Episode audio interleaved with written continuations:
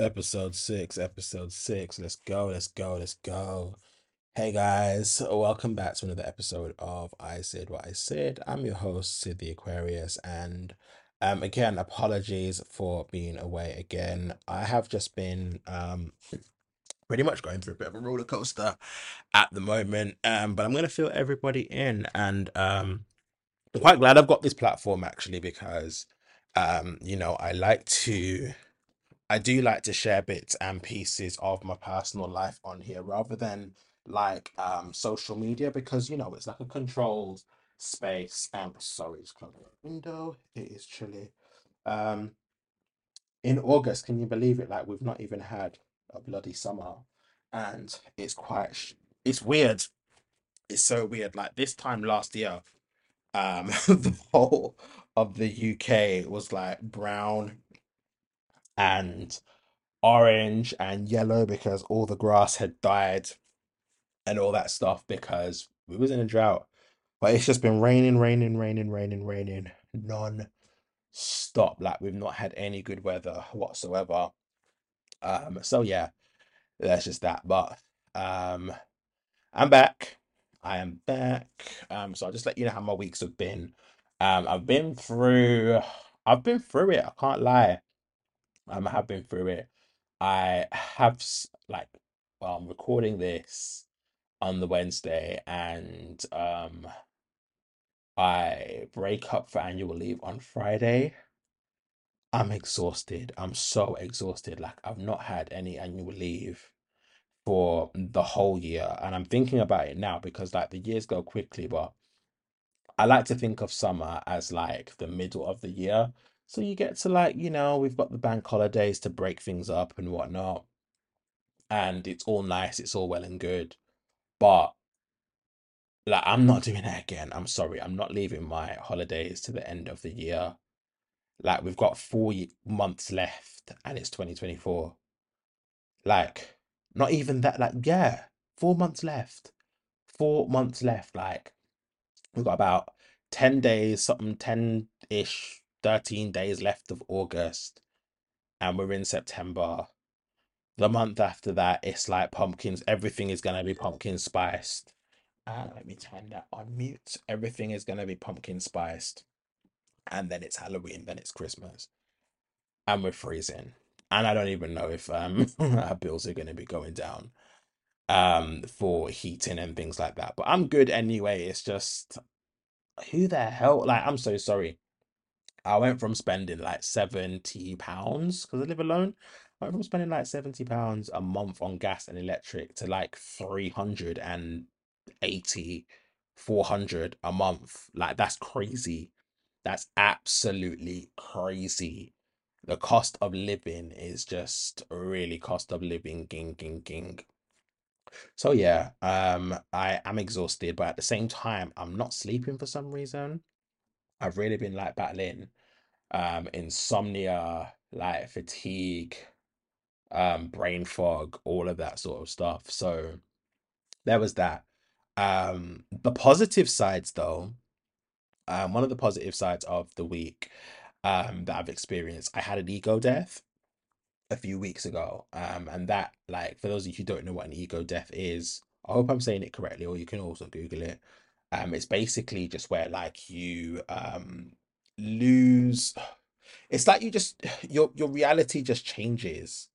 Um you just like the whole the whole side of you that you show to the world um and that's how I felt during my ego death the side of me that I showed to the world it was literally where I was able to um just confront that and just be fucking real with myself and an ego death um for those of you who like how these things are brought on um it can be brought on many um different ways but I had mine through um uh psychedelics and magic mushrooms um, for those of you who know. So, um, just look at the definition. Ego death is a complete loss of subjective self-identity. Um, pretty much, yeah. So, I literally, my ego fucking died. Um, and it was a very personal experience. Um, it was mixed with a lot of, it made me reflect on a lot of things like grief.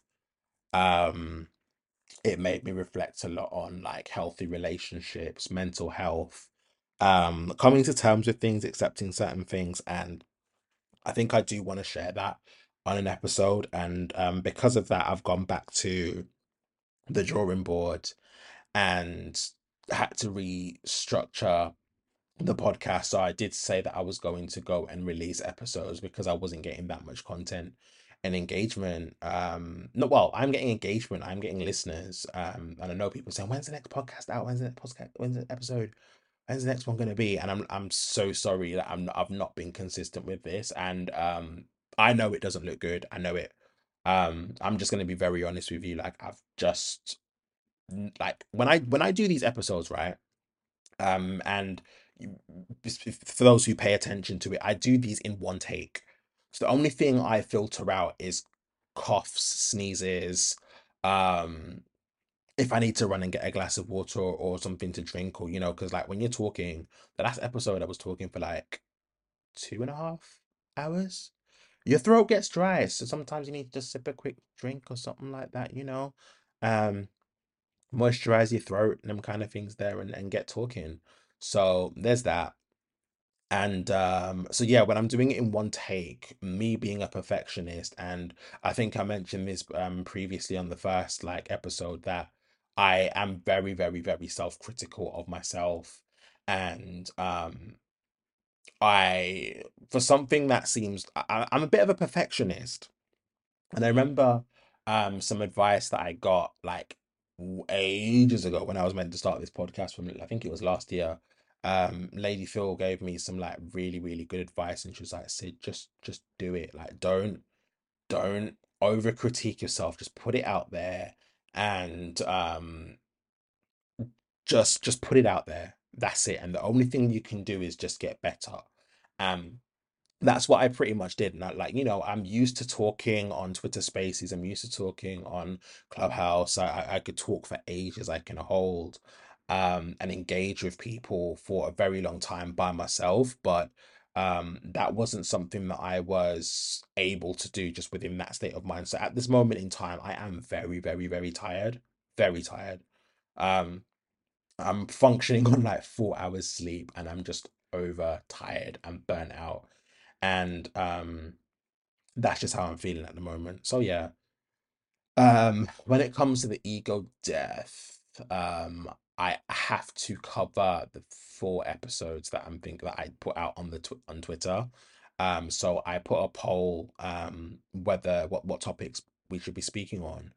And um I'm gonna speak on colorism because part of confronting my ego had a lot to do with like colorism and the traumas that I faced like in my early childhood and also in like um, um secondary school, college, later life. Um and also like I'm 30 now, so I only really, really started unlearning um a lot of what society and my um socializations from very young that I was ugly and that I was undesirable and all of those sort of things there. Um that's something that I've only really just like started to unlearn um when I was like 25. So there was that. Also need to talk on grief um and what like how my what's the way to put it? How grief came to me in that ego death. There is that. Um, also talking about healthy friendships and relationships because that is very like very very important to do especially as um queer people of color it's very important to have healthy like i mean healthy friendships around um platonic friendships friendships that aren't rooted in um like bitchiness um unhealthy competition um also when like and again i mentioned the word platonic friendships and having community and those kinds of things because what we have to understand is that we're not I know there's some people who like, you know, want to be like the white gays, but there aren't that many of us. There aren't that many spaces for us. So when you notice with a lot of like people, um, when a lot of queer people of color want to express their queerness, they tend to do that through um the lens of like whiteness, and it's thinking, okay, well, I can um sleep around and and and have friends with benefits and I'm going to be able to function and navigate the world in a way um where you know the mainstream queers can do and that's not often the case. Um so I've touched on grief touched on colorism touched on healthy friendships and the last one was also usefulness. Um so well, you know, a, a lot of us do keep ourselves safe. Um, we are able to have community, we're able to have engagement, we're able to have um, friends and family and protection and safety. A lot of that is is very much based on how useful we are um, to the um, cisgendered heterosexual people around us. Um, that's something that really needs to be spoken about. I really, really want to touch on that, but that's going to be broken down into episodes. So do send your um, do send like anything you want me to look at, like tag me in it. Um, email I said what I said at gmail.com. Um, you know, you could just message me. Uh, you know, I, I'm if if there's anonymity that people would like, I can try and set that up. Um, where someone just like sends in something completely anonymous because you may want not want it to go back to your email or whatever, and that's absolutely fine. I I, I get that a hundred percent. Like privacy and safety is um very very important. Just don't troll me because I'll bad you up and my mouth is wicked. Okay, that's cool. Um, because I've already dealt with mad people already. Um, so yeah. So I'm gonna get into it, how my weeks have been. Um, so the week bef uh so I dropped an episode, the one You Wouldn't Dare, uh or I can't yeah, the one with about episode five. After episode five, so I was getting my content ready, all of that, you know, I was in London. Um and I know I slander London a lot, but I'm I'm actually from there, so I do go back now and again. Um, and then I came back, and I've had this, you know, I've had an ongoing issue with the council. I've had an ongoing issue with um, fly tipping my neighbors. Um, actually got into a physical. Um, I won't say too much because I don't want to incriminate myself, but got into a bit of a altercation. Um, defending my property and defending myself and I had to move mad. I had to. I. I. I. Um. I know some people are on the forgiveness thing. Oh, you must forgive. Oh, you must like you know let things go, and you don't have to go too far. No, I, I can't do that. I can't do that. I'm so sorry. Um, I will make it my mission to get my lick back. I will.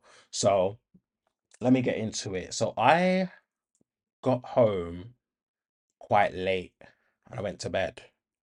Um, I got and I slept, slept, slept, slept, slept because I was ill. Like I was just exhausted. I was tired from all the driving or that I slept. And by the time I woke up, I had to nip out, um, do some things, you know, late night shop and whatnot, come back and tell me why, tell me why there is a van load of rubbish, not near my garden, not in front of my house, not at the side of my house, not in the alleyway, but in my front garden. in my front garden. I'm just just making this like I'm emphasizing it is in my front garden. There was a pillow, pillows, suitcase, um, window panes, building materials, black bags, bits of wood, glass, insulation. All of that shit was in my fucking front garden. I've lost my shit at this point because I know who it is. I know it's my next door neighbor, and I also know it's the big bitch um that is like four doors, three or four doors down. Now, prior to this, um, I was just like, listen, like you man dump your rubbish in it because I I I'm just gonna I'm uh, uh, with this ongoing battle with the council. I'm just gonna get them to go and enforce it through the landlords, um, through the management agencies, and do what the fuck they need to do. Right? You guys will like you're you're gonna have to deter it in some way or, or another.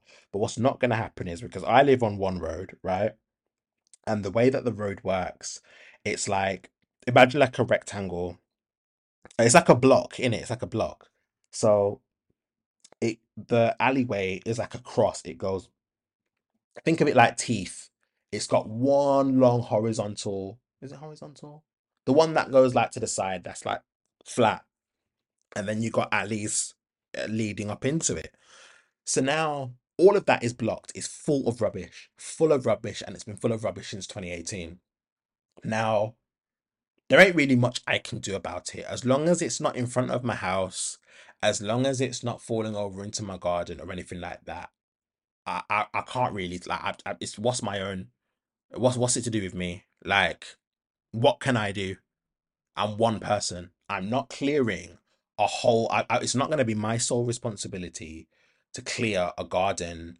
f- Um, sorry, not garden, a um alley that serves hundreds, maybe even almost a thousand people, including a nursery at the end of the road. I'm not doing it. I I'm not doing it. I've already hired a skip back in 2018. Already hired a skip. I did what I did what I had to do. I've cleared what I can clear. If more people want to dump, if I'm sending the footage to the council and they don't want to do anything, that's up to them. But trust and believe I'm going to hold you accountable. I'm going to hold you accountable. You're going to move it. That's it. So I knock on my neighbors. Uh, sorry. So I've had this back and forth with them already, and I've said, look, just don't put this shit in front of my house. And they're, yeah, we're sorry, we're sorry, we won't do it again. Yada yada yada. Fine. Okay, cool. We move. Next thing you know, they did it again. I was like, it needs to go. I confronted the guy who ha- who owns the van. He lives three doors down, right? I said, bro, what's this? Like, respectfully, I've asked you not to do it. You've done it again. Like, I don't like it. It's it's it's in front of my house. I don't I don't respect it. I don't like it. I I, I just I just want to listen. I mind my business. I don't trouble anyone. Blah blah. blah. Oh, it's not me. It's not me. It's um, it's it's, it's Jay. I've I've paid him to move it. He said he's gonna burn the rubbish. But here's what happens, right? He does his garden clearance or he does his waste clearance or whatever it is. Jay, the crackhead next door, the crackhead alcoholic, and I'm sorry. Um, I know some people might be like, oh, what drug dependency, alcohol. I, I don't give a fuck. I, I'm not. I'm not gonna regard your humanity when you don't regard mine. Um, so once you've been paid to do it and you've you you know you've got your fix for drugs and you've got your alcohol you smoke your crack and you're out for days and whatever you're not moving the rubbish you ain't doing it. And even when you are moving the rubbish to go and burn it you drag it through my fucking back garden. Are you crazy? Is it it, it, it is obviously crack. I was going to ask is it crack? But I, I know the answer. It's crack. So there's that.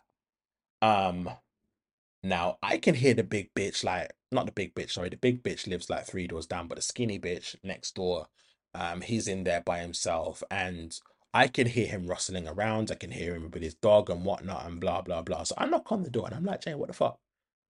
Like, what what going for this? Like, I've asked you like not to leave rubbish there, and not only just that, you've put it in my garden.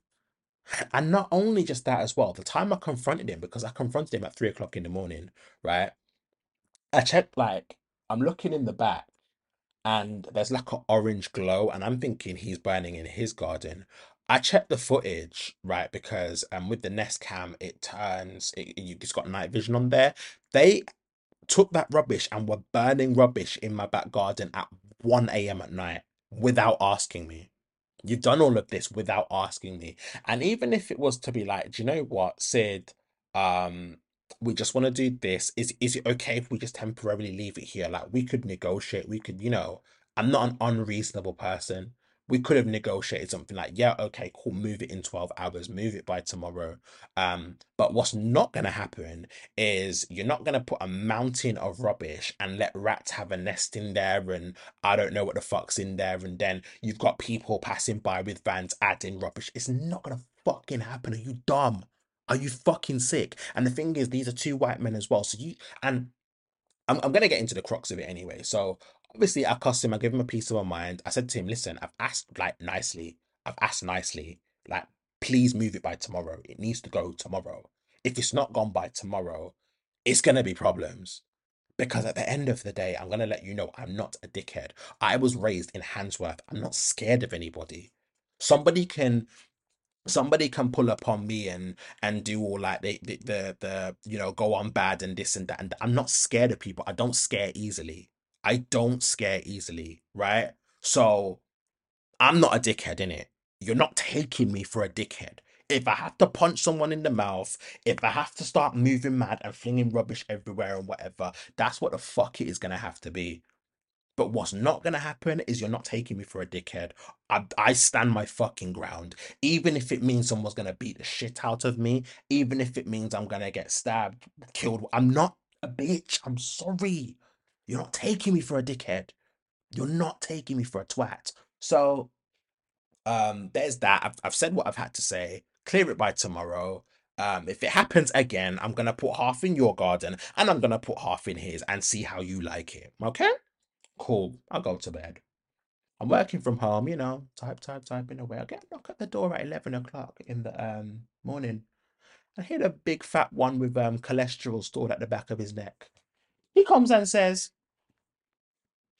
Did you just knock on his door and last night and say you're gonna put rubbish in our garden if we put it in yours? I said, Yeah, I did.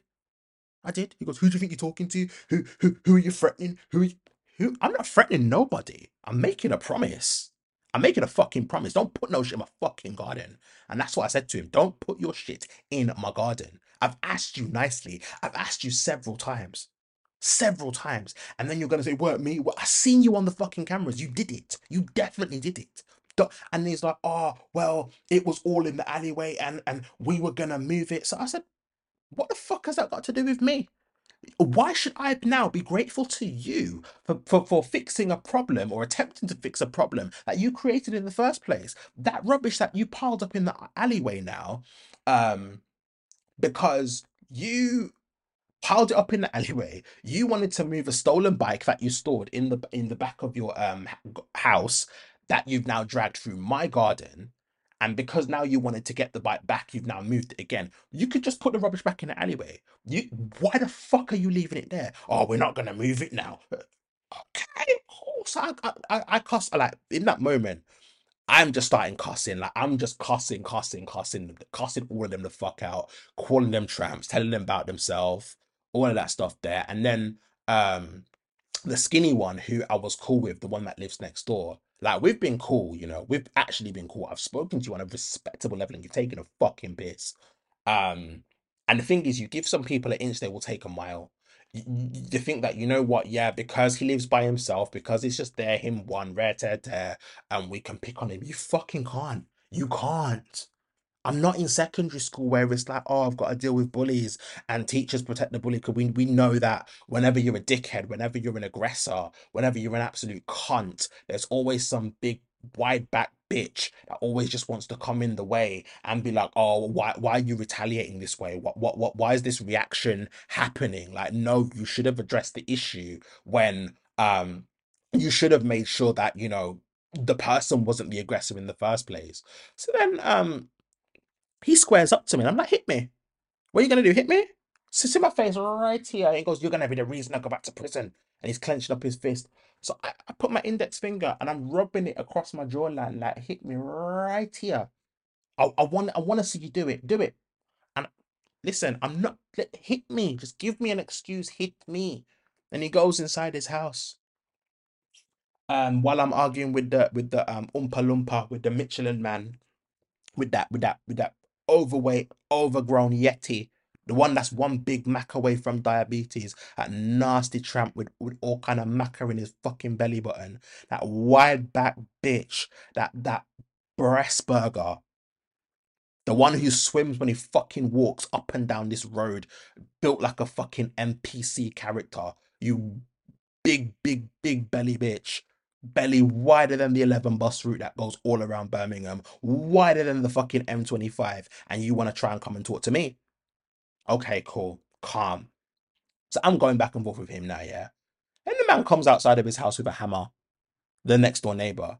I'm looking at the hammer, and the thing is, like, let me just say this, because again, I was raised in the hood. Once, once you, once you pull out a weapon, once you pull out a weapon, I'm just saying, it's gone too far it's gone too far. Like knife, gun, hammer, baseball bat, machete, all of them kind of things there. For me personally, the line has been crossed. The line has been crossed. The line has been crossed. So I'm like, do it. If you're bad, if you're bad, if you're about your shit, use that hammer on me. I want to see you do it. And I'm looking at him. The thing is, like, now he's seen the side of me that gets hood. Now he's seen the side of me that is on crud. I want to see you lick me. I want to see you lick me with the hammer. Do it. Do it. Do it. So, um, he don't do it. He goes back in his house. Rare tear tear. I said, move the shit. I said, you have until like till I get my trainers on to move this shit. So I get my trainers on, and because um uh mom has an allotment in it, so I help her, and I've also got my own tools, and I do gardening in my own like garden as well. So I had a hoe, like um, it's a Dutch hoe, green, and it's like got a very very sharp stainless steel end on it. So I come outside with the hoe. I got my tracksuit on, you know, you know, upgraded from arguing in my boxes. Um, went out there and started dashing the rubbish in every fucking direction.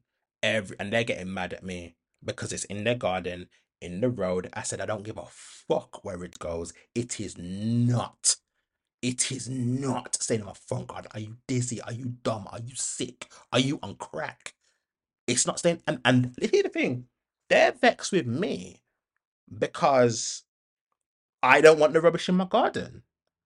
And here's the thing, right? Because like we've had like general conversation um i tried to help the one next door with his banking and stuff like that because um i, I do work in finance and i was like yeah okay look look I, you know you've been blacklisted from many banks. Um here's the way that you can like get a bank as a vulnerable person all of those kind of things that i've been i've been so cool to these people. Now obviously i'm a homeowner.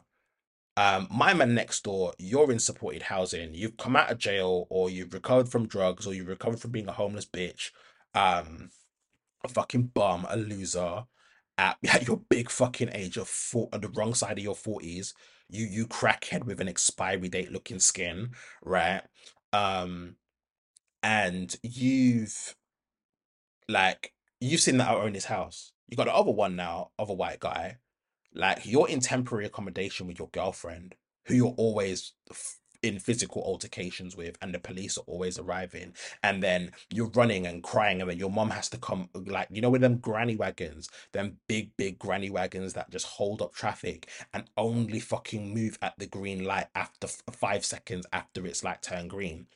Them nasty big granny wagons with the wide right, wide, wide, wide wi- um rear window them ones there she picks you up and she tries to speed off um in first gear right? And she don't even change the gear when she gets halfway up the road um because you know you need to escape the police but anyway you're in supported housing with your girlfriend. You're not even supposed to be there. You're, you're not even supposed to be there. So they've seen now yeah you know what? We're two white men um we ain't done fuck all with our lives and here's a black guy with a house and and it was very evident to me of their jealousy when um the one was like, "Well, you've obviously bought a house in the wrong area." That's when I've lost it. That's when I've lost it because what are you trying to say? Who's who's who's in the wrong area, my G? You're all the way from like, uh, and let me just mention this. So when you've got Birmingham, right? But like, I'm from Northwest Birmingham. So Northwest Birmingham is like Handsworth, Aston, Lozells, um, You've got like Winson Green, Ladywood, um, Edgbaston. Now, I've grown up in Northwest Birmingham all my life. Yeah. You men are from like B94 areas, from the outskirts. Like, I don't know where the fuck you're from. You ain't from round here. So if anyone's like moved to the wrong neighborhood, it's you. It's you. And then Um, oh, and here's another thing. They were also very upset with the fact that I've mentioned I'm from Handsworth. Like, me being from Handsworth is not a threat. And this is the thing, like that's why if anybody um the, the the context for Handsworth, the best way for me to explain it, Handsworth is like Brixton or Peckham. Yeah. It's very, very like it's it was very rough, but it's also had a long um like foundationally black presence, if that makes sense. So like that's where after the Windrush, a lot of people just moved to that like the black community were from that area, and it just had a really really bad reputation, um, because it was black people. but also, yeah, was there gangs and guns and all them kind of things? Yeah, but I kept my head down. But at the same time, it's like you just know how to move accordingly. You know what I'm saying? You know how to not be a victim. You know how to not be a target. All of them kind of things that you stand up for yourself. Like you, you're taught to do that from a very young age. And there's times when you're going to have to stand up for yourself on your ones. Now, you thinking that me being from Handsworth means I'm gonna go and call people, and you're you're the one calling people with your A cup. Sorry, with your with your C cup bra. You're the one doing it. I'm gonna slap you out of that bra now. Yeah. You're, you're you're gonna call people. Why why are you calling people? Are you a bitch? There's two of you. There's two of you, and you need to call people for me. Okay, call call people. We can do the calling people game. We can do the calling people game, but I'm letting you know now. You're gonna call people. Make make sure it's the end of me. Make sure. That's it. So um there was that. Um we got into it. He wanted me to come into his house to fight him. He opened up the door, invited me. I'm like, I'm not going in your house. Are you dumb? I'll fight you in the road. Um, he's like, you're only bad because your cameras are there. We can walk down the road. We we can walk down the road where there's no cameras. It's calm. We can do that. But what I'm not gonna do, because I'm like, I'm not stupid. I'm not gonna walk into your house I'm not gonna run up in a crackhead's house, fight you where your pit bull dog is, right? So your dog is gonna jump me, the fat one is gonna jump me, the skinny crackhead is gonna jump me. There's weapons involved. Now, if I get stabbed, if you fracture my skull and those kind of things there, and I've gone into your house to fight you, at the end of the day, the optics, black man going to go and fight, nah, nah, I'm gonna take from that what I will. May I may be reaching here, I may be reaching, but you tried to lynch me. You did. You wanted me to go in your house so you could get the better of me.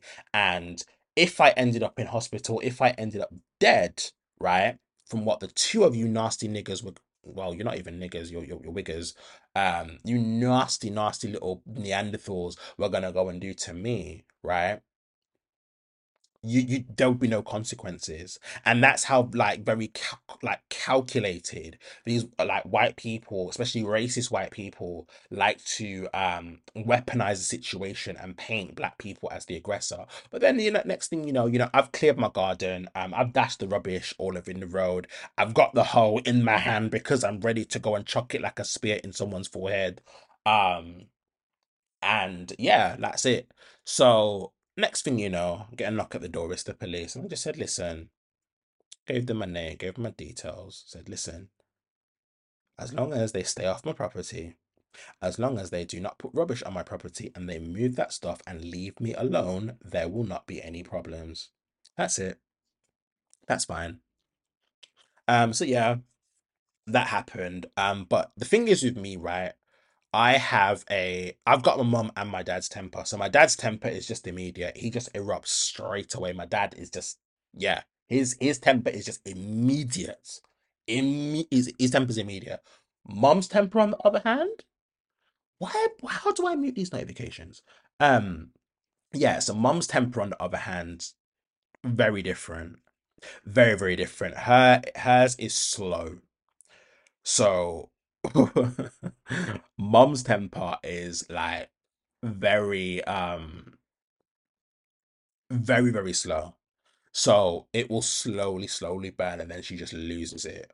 Or she's on a warpath to like fuck up your life and I I'm I'm a bit of both. And you see me like once you push me, once you push me far enough, I'm going to places where we can't come back from. And when you pushed when you tried to lynch me, when you brought out the weapon, when you um said I bought a house in the wrong neighborhood as a broke bitch. You, you telling, you giving me advice on where I can buy a house when you people don't even have bank accounts.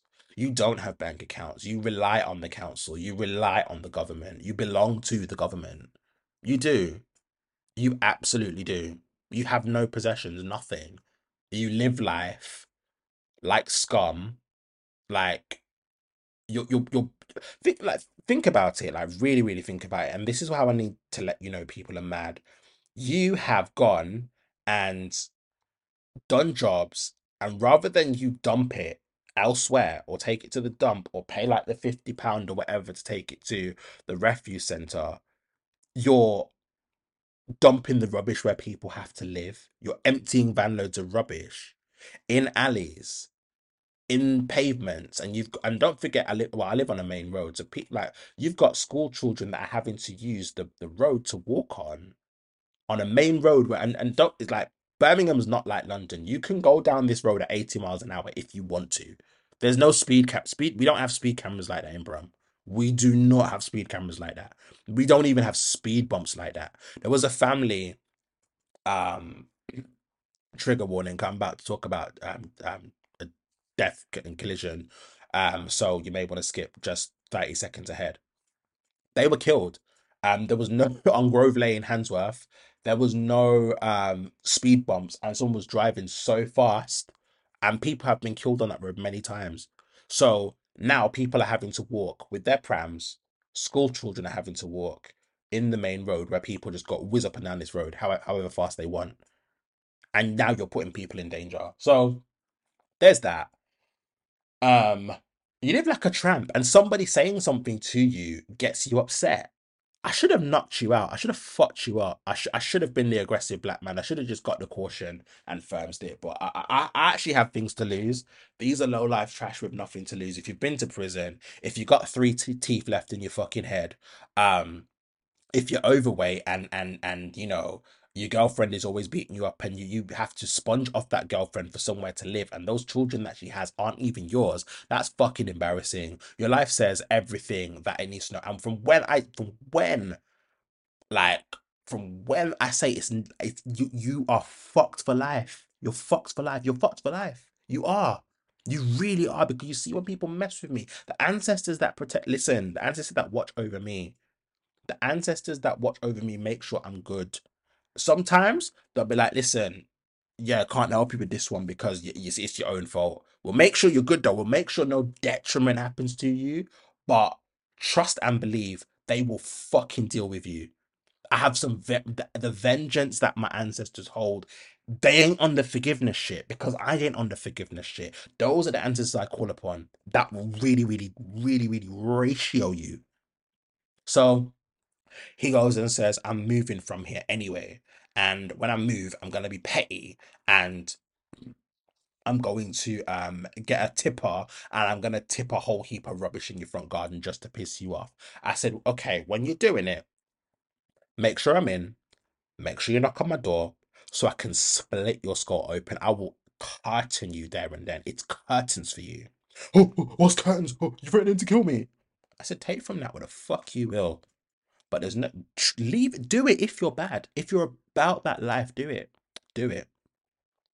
Um so then his girlfriend, his girlfriend, like, even though she beats the shit out of him, even though she's loud, and um my mom always tells me, like, well, it's just a Jamaican thing, in it.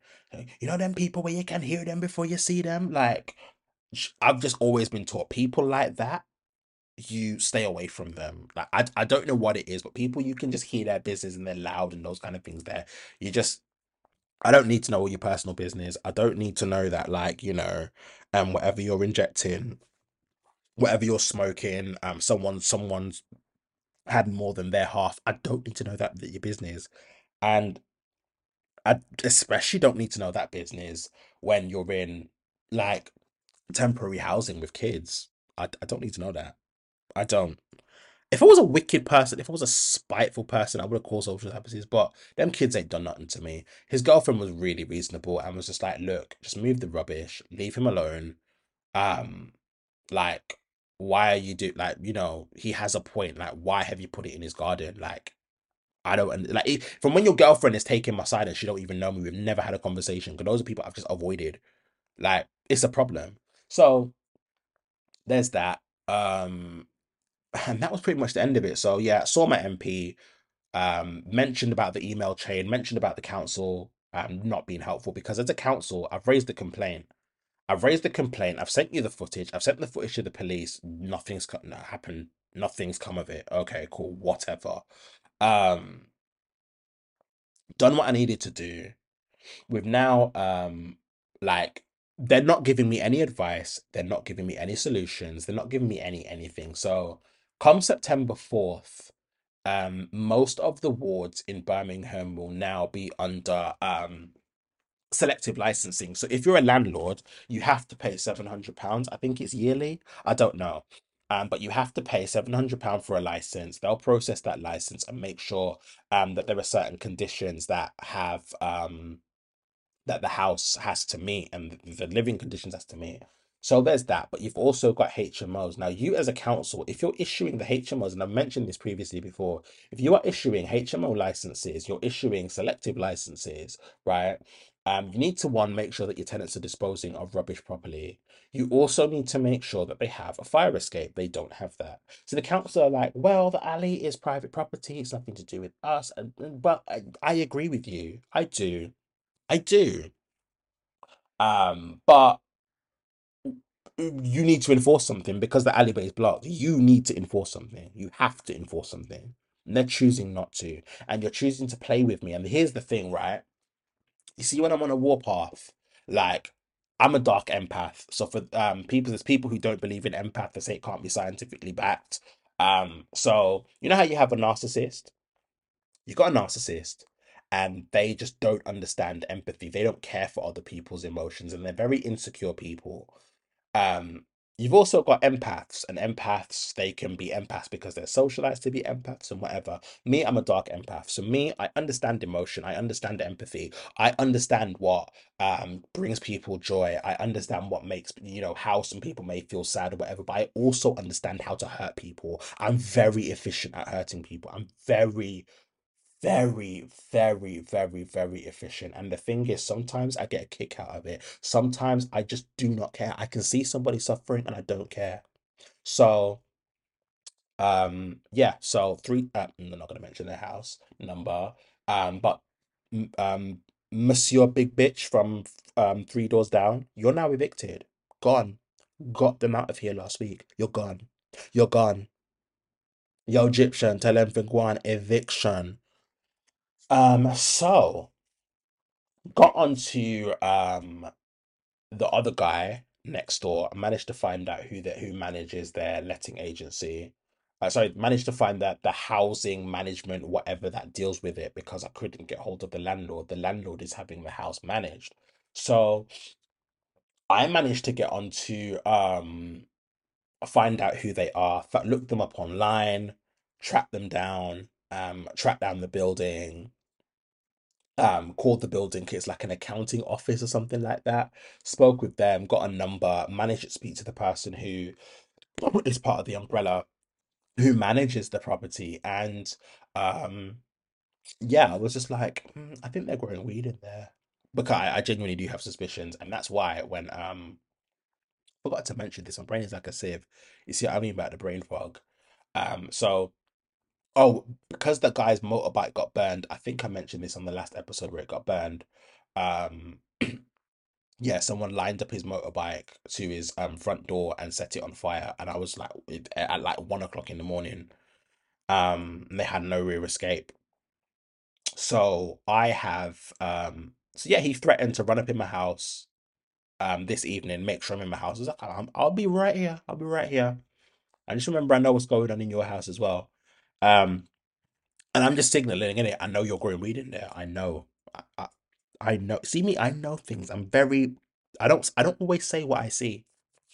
So you're growing in there. Um. Yeah. So when I said like you know back your threats, I will let the right enforcement. I will let the right enforcement, the right hood enforcement, the right hood police know that you are growing weed in there. If I just put the word out, what will be will be. What will be will be. That's it. Um. So yeah, they stay cooped up in their yard. Um, but yeah, so my man, um, I basically said to the to the housing um management, this is what's going on. This is the problems he's causing. He's working as well. He's not meant to be working because he's on benefits. Um, what else? Hmm. Yeah, he's got a dog. He's not meant to have a dog, so that dog is gonna have to go. The dog's gonna have to go. And you know, yeah, the dog is gonna have to go. The dog is gonna have to be rehomed. But and and the thing is, it's like that's the better option. That was the better option because I'm telling you now, I am a mad person. I'm a mad person. I am a mad person. I'm not, I'm I'm not I'm not a good person. I'm just making it clear. Like there's some people that know me in real life and like, oh, you know, he's a lovely guy. I, I like if I'm I'm balanced. I think I think I should have been a Libra instead of an Aquarius because I'm very balanced. My good like outweighs the bad. I will give somebody my last pound, my last penny. I would, but at the same time, I could just ruin your life. I would. Knowing how you like to send your dog to shit in my garden and thing, I could have just wrapped rat poison in, some turkey bacon or something. I don't know. But I'm choosing not to. This is the thing. I've, I've not done that. You, you're just gonna lose your dog. You're, you're going, the dog's gonna live. You're still gonna lose your dog. It's just gonna live. That's all.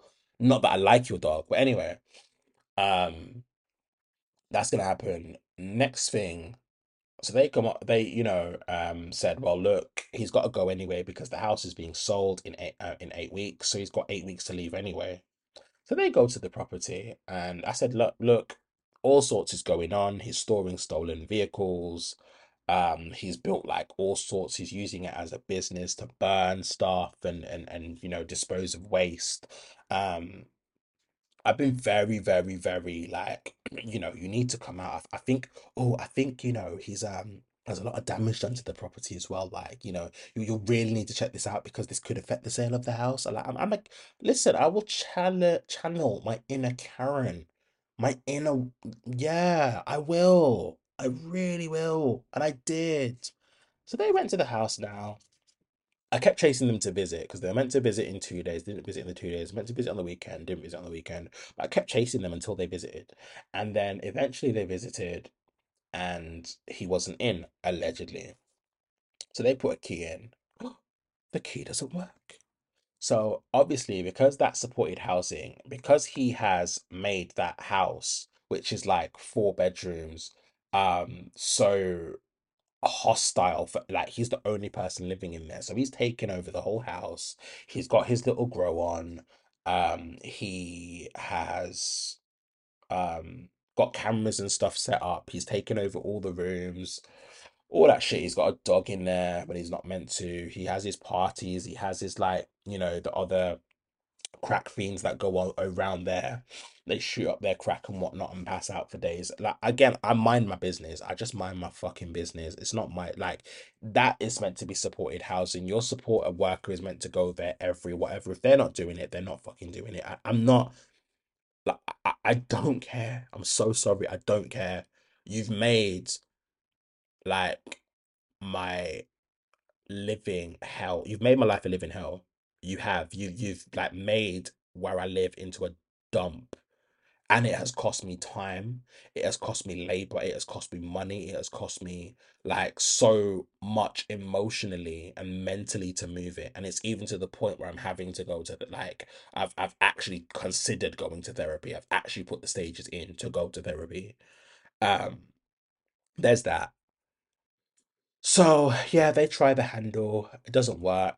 And because he's changed the lock, he's in violation of the policy. And um, he's been instead of eight weeks notice, he's now got seven. So they were outside his um house today, and they were just like, "Listen, um, we're gonna come back with the police and the RSPCA to remove your dog.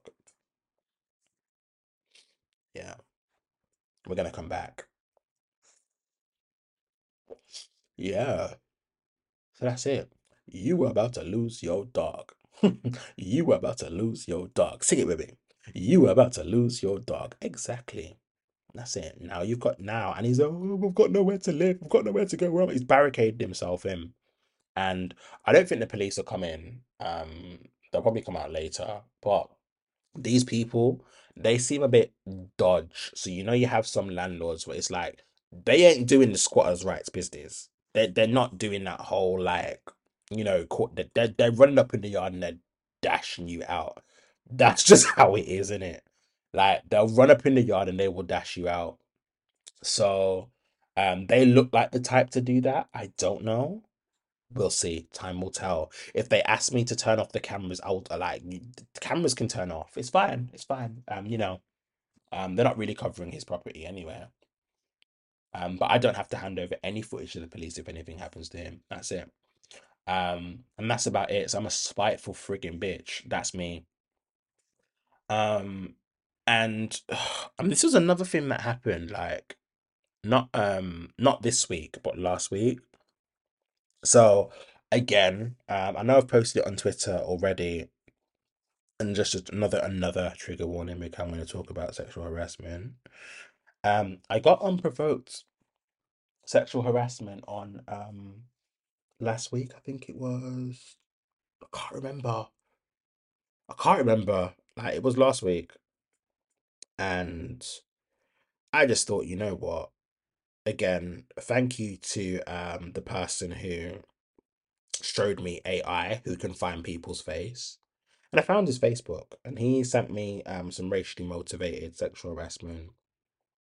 Um and what's funny is as well is that like back in 2018, I wouldn't say it was a date, but like it just in passing, you know somebody and you know you you, you talk and whatnot. And I was like, okay, cool. Then now you're doing this. Like you're doing this unprovoked, like, oh, um, I'm looking for BBC and you're not even a real black man. I want 12 inches, I want 11, 10 inches at least, and da, da, da. you're not even a real black man. Like, huh?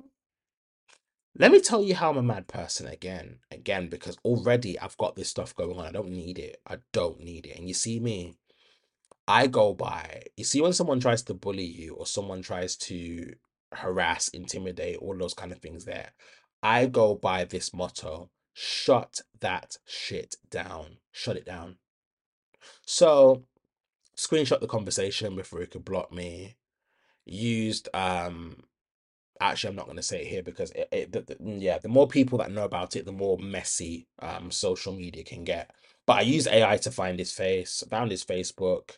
Um, I sent it to his wife. Yeah, I did. I did. I let I let his wife know. Um, your man, your husband's a bottom. Yeah, he's looking for raw, big black dick on Grindr He's using cams as well, right? Let her know what all of that stuff is. Um, I hope the children don't find out. You know, those those two those two beautiful children you have. Um, Besim, that's your name, Besim. Um, I hope I hope that I, I, I it's it's peak in it. It's peak if your family breaks up, but you shouldn't have harassed me. You should have just left me alone. You didn't have to message me and do that. You could have just left me in peace. You could have just left me in peace. And the thing is, many of you men on Grindr, especially you, you bisexual men of color, you confused men, um, right? And, and this is what I just don't like your demographic. I don't. I don't even. Let me just not go too far. Let, let me just not say. Let me just not say. Because I'm sorry, guys. I'm tired. I am tired. I am on the verge of burnout. So yeah, if this episode is a bit dark, again, I apologize. Um, but yeah, so I'm very sick of you men that like to be very comfortable in your racism, your misogyny, your homophobia, um, your fat phobia, even though I've been fat phobic as fuck. At the end of the day, like I'm sorry, I'm Caribbean. I'm gonna cuss you based on how you look, based on what I can see, and I'm gonna use that to hurt you. And I'm just not there in my journey yet. Um, I'm not there in my journey yet not to do that. If you've got crooked teeth, you've got crooked teeth. If your belly is big, your belly is big. If your forehead is long, your forehead is long. I'm so sorry. I'm so, so, so sorry. If your bum is flat, your bum is flat. And there are there, there are nice people out there with flat bums. You ain't done nothing to me. Enjoy your life. Live your life. That's fine. I'm sure there's beauty in that. There's some people that like, there's beauty in everything. But I'm telling you now, you you trouble me. My mouth is wicked. I, like, my mouth is wicked, and I don't know. I'm so sorry. I'm not there in my journey yet. I'm just gonna be real with people. I'm not there in my journey yet. So you men that like to you you think that like I don't know you've you've you've mastered patriarchy like you you it you you bend it to your you know to your will and you can just do whatever you want and you can sit behind and and you know you can say whatever you want on Grindr and I mentioned previously um when it was when I was talking about Dan Wootton on the last episode like Grindr is built in such a way where people can just say whatever the fuck they want and block you and they face no accountability. You will because you see me I screenshot. When I know something's going left when my spidey senses are tinkling I screenshot in case you're going to move mad. And I encourage people to screenshot. If you have a second phone, um, before they put a screenshot policy and like they've done with other apps, screenshot that shit. Obviously, don't screenshot people's nudes and do revenge porn and them kind of mad things there. Don't do that. Don't do that. Um, it's not okay. But I'm so sorry. Like, nah, because this is how men who rape, harass, bully, um, abuse get away with you won't get away with it. You won't you won't abuse me and get away with it. You won't. Now look, I've broken up a family home and I didn't want to. Well, no, you did it. You you you broke up your family home. You did it. No, you should you should you should have maintained an honest relationship with your wife and let her know what you're doing. Let her know that you're not away on a business trip. Let her know, um, because I know I know you work in Tipton. I know you work in Tipton as a nurse. Mm. Yep. Okay. All right. Cool. Because hmm, hmm, hmm. like I said, I'm a wicked person. So that happened, and I didn't want to post it on social media because I already just had the fight with the neighbors. And it's like, I don't want to be the person where it's like, oh my God, something is always happening to you. Why is it always you? Because I know when um life can be eventful and I used to have a friend like this and I was like this has happened like that's happened like what like guess what someone's just gone and done and you have some people just like oh you're always in problems I'm not always in problems people fuck with me like just leave when people say leave them alone leave them alone so yeah, I'm sorry to that man. Sorry to that man. I really am. So yeah, oh my God, it's been an hour already, and I'm not even gone into the plants or uh, couch to 5K. So plants doing very well. Um, I had a string of pearls and that string of pearls um I got from B&Q, but for some reason when I unknotted it, it, it like yeah, it started to die from the roots. That was really weird. Um, so I managed to save what I can save and propagate it in water. And I remember um last year I did get a string of pearls and a variegated string of pearls, and I tried to propagate it then. And um it's it just didn't catch, but this one has caught, and I'm so glad. Amazing. I have a bird of paradise, and it's got a massive leaf that's grown. Um, they take a very long time to grow, and it's also got another massive leaf that's going to come through, um, which I'm like really gassed for. So I've literally just got to keep a strict water um and fertilizing routine uh, and humidity routine with that one as well. And it's really, really thriving. The rest of them are really, really good. Couch to 5K. Um, I've been too tired. I like I've, been trying to do the eight by eights, 10 by tens. I'm really struggling. Um, yeah. So there's that.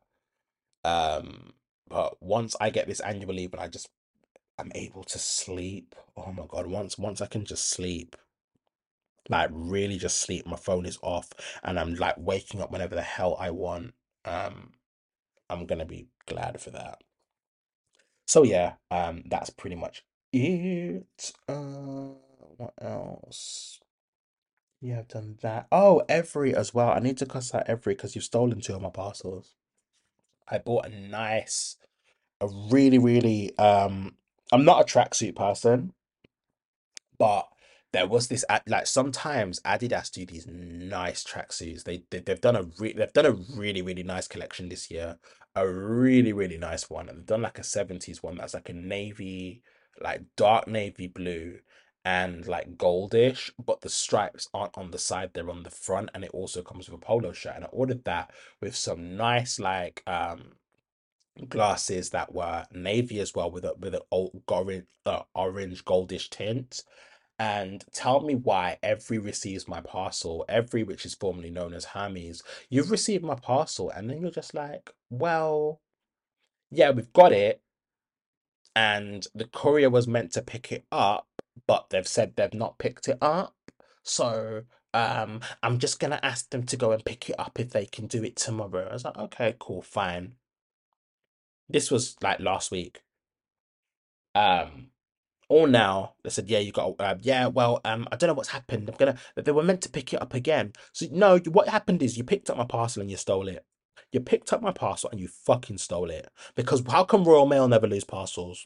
How come DPD never lose parcels? How come Parcel Force never lose parcels? How come UPS never use lose parcels?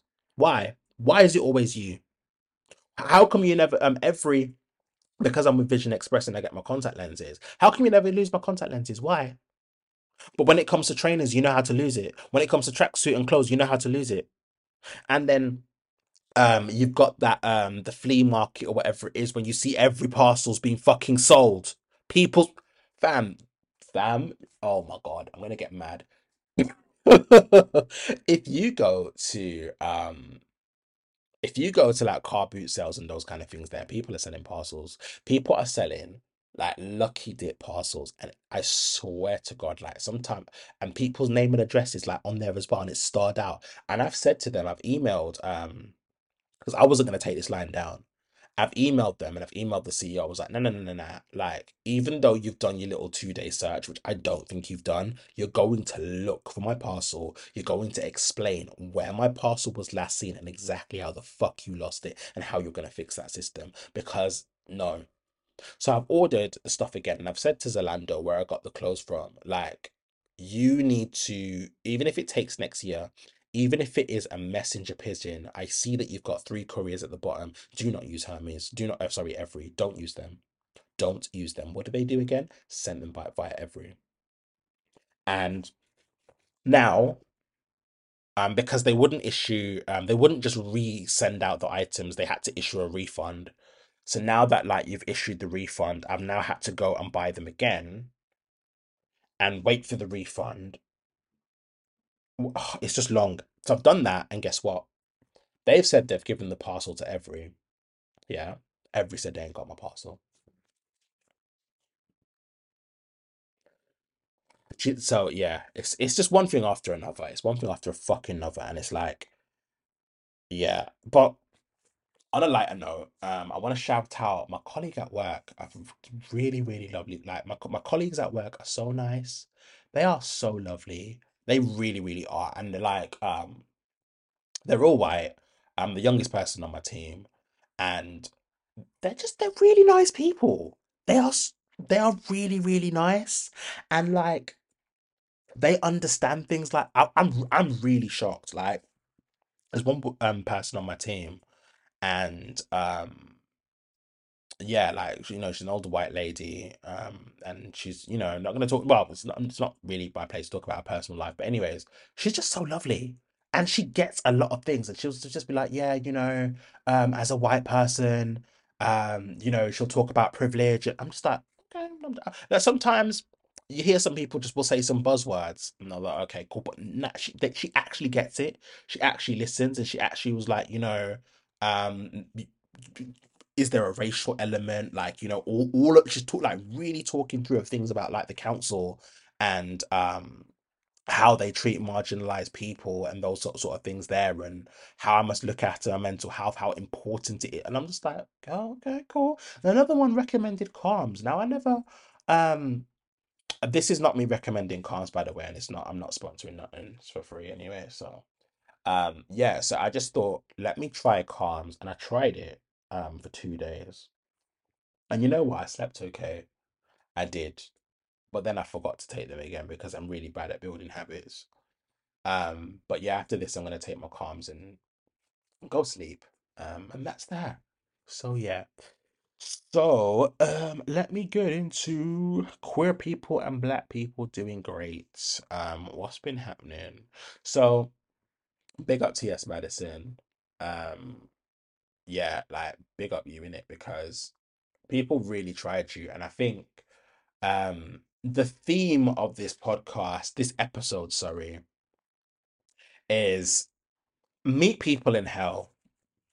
Meet people in hell because um I don't know if anyone's heard of Tasha K. Tasha K, she's like a vlogger and she's gone after Cardi B um and said that she had like was it syphilis or something like I can't remember herpes, whatever. She's like like been sued by Cardi B. She's just a messy, nasty, wicked, evil person. um, and very nasty vlogger, and she just took the time to go and dox T.S. Madison and do the most and um like direct a lot of transphobic abuse towards her. And T.S. Madison was like, bitch, nah, nah. Like, let's get dark. Let's get wicked. Let's match, let's let's match each other in hell. And I think sometimes in this life, you need to bully people. You need to bad people up. You need to match their madness. You need to outmad them. And that's just the only way bullies stop. That's just the only way people who are on, who are just consistent bad vibes, that's just how they stop. That's that that's just the that's how I get people to leave me alone. And and good on you, T.S. Madison. Good on you. Like bully people, bad people are violent. You you putting up like Tasha K even went to go and put up her passport photo and dead name her. Okay, cool. And T.S. Madison was like, okay, cool, that's fine. And guess what? I know who did it, so nobody is safe. Let everybody tremble. Let everybody be scared. Everybody can be scared. And there's some things I don't agree with what T.S. Madison said. Like I think it went too far. But again, again, I'm gonna say this. I'm not one to police people's reactions. Not one to do it. I'm not. Sorry, I'm not. So yeah, more violence. More violence. Um, black people doing great. I want to big up Janelle Antonisha. She is a singer um who has been on The Voice and she's also local to the West Midlands. She's got some new music coming out. And I just want to like, you know, um just big you up really because you've really been doing the bits. Um you're also um you know, she's really, really, really been putting Brum on the map. Um, even though I think she had to leave the voice early for personal reasons. I can't remember. But her voice is so, so, so unique. And um, I'll probably post it on Twitter later on the um, I Said What I Said page. Um, is such a unique voice. And uh, again, some people um say the similarities and comparisons I find are completely wrong. But there's just something about her voice that kind of reminds me of Tems. It's like very soothing. Um, she's got a very, very lovely voice, beautiful person. Um, I don't know her identity, how she identifies or whatever. I don't even know. Like, I'm I'm not gonna speculate, but amazing person, amazing black person, um, that is doing the bits, the things, and yeah. Um, now we move on. Also, Black Pride is this week, guys. Black Pride is this week, and I've also mentioned I'm like part of the team. Um, and I'm just gonna be volunteering there on the day. So if you see me, you see me, say hi. Um, I think I'll be on the community stage. Yeah, because I'm I'm I'm a community I'm community engagement, so I'm guessing I'm gonna be on the community. I need to look at my rota. I'm so like I'm so I'm so sorry. I need to look at my rota. Um, but yeah, I'm gonna be there, and yeah, I'm just gonna be doing the bits. And if I see people that I don't like, I'm so I don't know. I don't know. I can't I can't hide these. I can't be fake. I just can't. Um, but I do I do want to take community in a new direction. I I I think people um I think there's people today uh, um that like, you know, um say things like community and we're doing things for community and it's only it's, your community doesn't go past an Instagram post because when people need to get hold of you they can't. Um and I'm saying that not just like to my man but well not allegedly but um just people in general. There's people who are given positions and they are always invited to all these events and whatnot, and you're just a dinner and drinks London person um when you're meant to be in Birmingham or when you're meant to be in Manchester, when you're meant to be in Liverpool, Dudley, Warwick, and Leeds, Sheffield. You're just doing dinner and drinks in London with white queer people. It doesn't make any sense. Um, especially when you're there like you're you're, you're literally the token ethnic you're it's, it's bad enough as it is. Like at least be at least be a good token ethnic. At least be consistent in your token ethnicity right? And you can't even do that. Like you can't even do it like three times a year. Like just come up and be like just come and be a nigger for a bit. Like just come and just be like, hey, just at least be a gollywog or a coon for a little bit. Like just just just three times a year or something. Smile, like show your teeth, shuck and jive, and and bring people together. But no, you can't do that. You're just you're just non-existent. Like I'm confused. And like I said, like I said before, um, all these places like can't even say their name no more. But all these like certain events, charities, organizations that are led by white queer people, they'll be like, nigger, come here. And you'll come. And I yeah, I just I just find it weird. I just do. I do. Um, you know, I, I, I just I just find it very weird. You know, they just kiss their teeth and you'll come. Like, come here, nigga. They're there, and they're always there. When your community needs you, mm, can't find you. No events, no nothing. So yeah, I do. Um, I'm sorry, I see a different vision for community engagement. I see a completely different vision. Um, I also went not last, not this weekend, but the weekend before. I uh, met up with Canal and Riverside Trust, and I went kayaking, and it was free. Like, there's so many free things that we can do. Like, imagine if, and, and this is just the future that I see, right? This is the future that I see. I see a future where there are queer people of color, and no, we're not going out to get drunk. No, it's not going to be male, cis, gay led. No. Um, no, people aren't going to be shagging no, people aren't going to be reading each other down and doing all that foolishness. No, we're literally going on an outdoor walk. We are going kayaking, we're going canoeing, we're going bowling, we're going badminton. Um, we can go like cookery or pottery and um there's just just every single fortnight we or month or whatever we can afford we do something. Do you know what I'm saying? We we acquire we acquire skills. We we um you know we we have enjoyable experiences and it's accessible to people who are disabled um or people with disabilities it's accessible like it's age inclusive as well and i'm like 18 plus don't call me i'm recording um yeah like it's inclusive. No one's getting drunk. Nobody is there to hook up and fuck. And that's why I don't want it male dominated because no, I don't. I don't. I don't agree. I don't agree with male. I, I don't agree with male domination. I don't.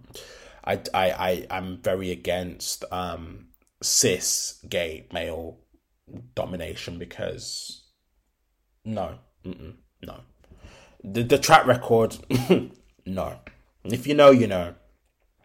Um, so there's just that. I, I, you know, I, I, I just see a future for people where people, there's some people who've just never been like north of the UK. There's people that have never been south of the UK. There's people who've never been to like Torquay or Plymouth or seen like some site. You know what I'm saying? Like, there's people who've just never seen things. And I'm just like, what kind of like we know that there's so many disparities for um, queer people of color and like accessing things like housing and um, education. Um, well, not not like um, secondary school education. I'm talking about like higher education, um, accessing certain resources and qualifications to like either progress a career. Like there's so much. I just see a bigger future. I really do. I really, really do. I like.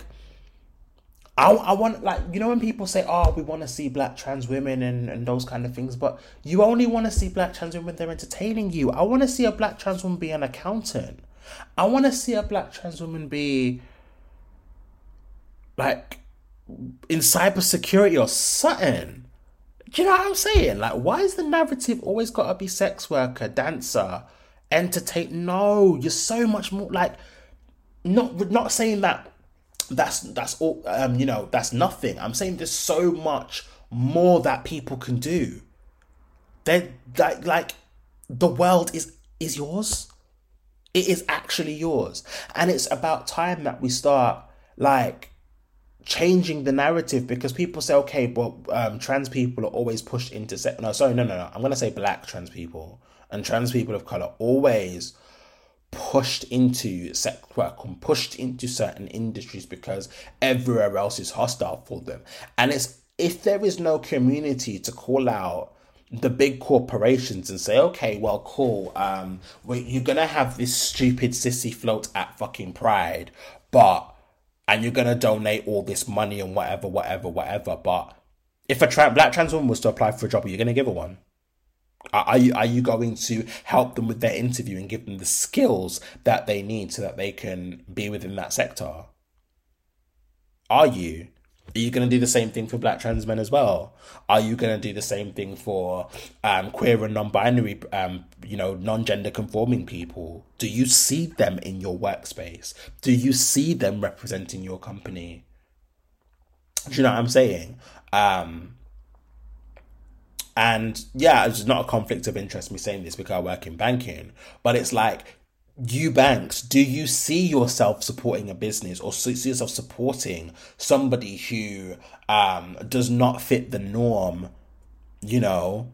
Because I'm tired of just seeing cis white people, and I'm gonna I'm gonna be very, very, very, very I'm going to be very deliberate with my words here, cis white people, because I don't understand why that has to be like your substitute of queerness, even if they are, um, what should we call it? Um, yeah, even if they may be like lesbian, gay, or, or whatever it is, or or a drag queen, because now everybody wants a drag queen now. And this is not me being against drag queens. I'm not. I'm just saying I notice how they're tokenized and um, politicized now.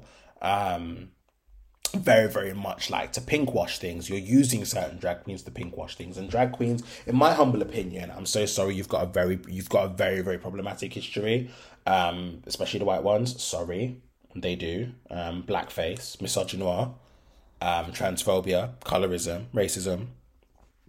Yes, talking about you. Um, so no, I, I, I, you know that somebody who is in drag. I'm so sorry. That should not be your substitute for um, trans people and trans visibility. I'm so sorry. It isn't. It's not and there are people who do uh, who are non-binary, so they say, um, and do drag, but that's not the same. It's not. It's really not. So yeah, I just I just see a different um, vision for community. I just I just I just want um, the people. I want to. I see a future where everybody around me is able to access something. Um, equality. Sorry, everyone around me is able to access equality and do great. Um, so yeah. And um, hmm, do I have enough? T- yeah, I've got enough time. Uh, so what's happened this week? So quite a few things to be honest. Um, Lizzo. Oh my god, I wanted to speak on Lizzo because did I cuss Lizzo previously? Have I cussed Lizzo? I don't know, but those of you who know me know I don't like Lizzo. I don't like Lizzo. I don't like Lizzo. I'm so sorry. I don't like her. I've never liked Lizzo. No, no, no, that's not true. That's not true. That's not true.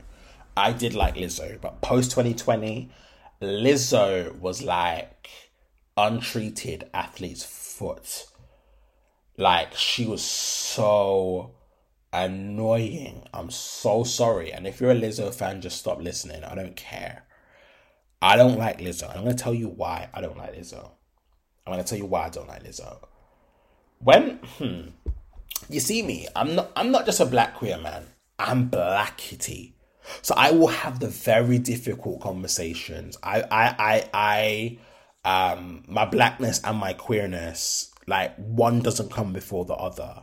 Well, technically no, my blackness comes first because like yeah, it, it does, but um I with the intersectionality of things, I noticed that my my the, the my blackness and my queerness is very political, and it's political whether I like it or fucking not. It is. It, like I can go into a queer space and I'm already politicized by my presence, and I, I you know, I'll, I'll, probably explain that more on the episode about colorism um, and healthy friendships um, and and so on. But I'm telling you, you are, and there's a lot of you. And the reason why I made this podcast is because you have people who are.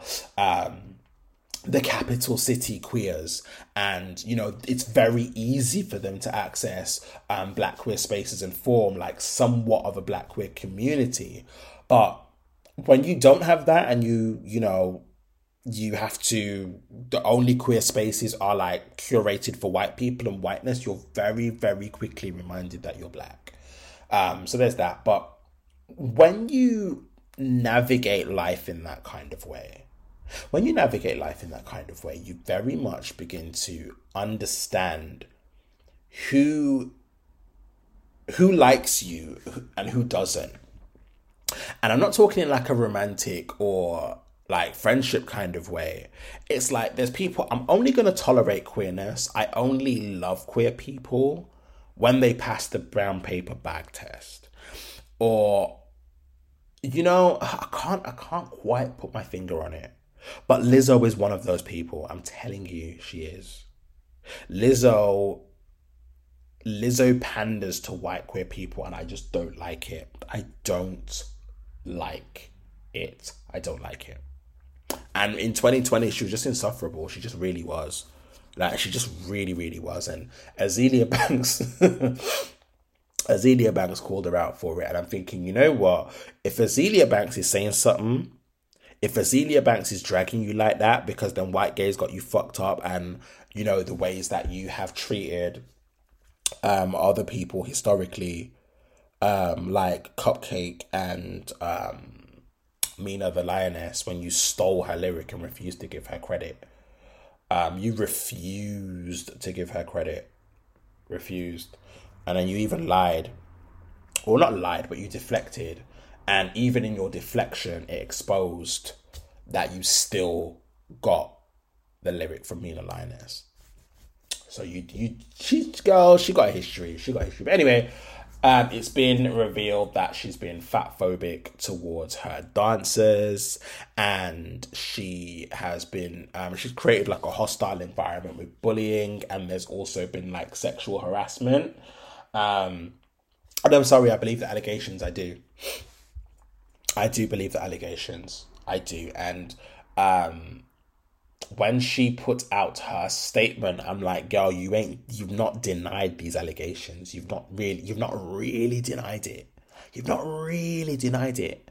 Forcing some not well, pressuring someone to eat banana out of a pom pom, that's mad. That is very mad. That's very, very mad. And somebody who claims to be for queer people, I'm just saying, like, for me, for me, this is just me. I'm very mindful about especially when I'm around people I don't know or people who haven't been open about their sexuality and their um their sexual like um you know their relationship status how like whether they're monogamous open relationship asexual all of those whatever spectrum they're on. I'm very like i'm very particular I take extra care of how I maneuver around them because you have somebody who may be asexual and just talking about sex is not for them. It's just not, I just don't want to hear it. And I've noticed this like on Twitter spaces, and there's some people I really do like, but all they ever talk about, oh, my bussy, my bussy, my bussy, and I, I just switch off. I, like, I don't want to hear that shit. I just don't want to hear it. I don't want to hear it. Um, I just don't want to fucking hear it. But yeah, anyway, um, yeah, you doing the most. Um, you making your dancers rehearse until they soil themselves and having to continue fucking insane. Absolutely mad.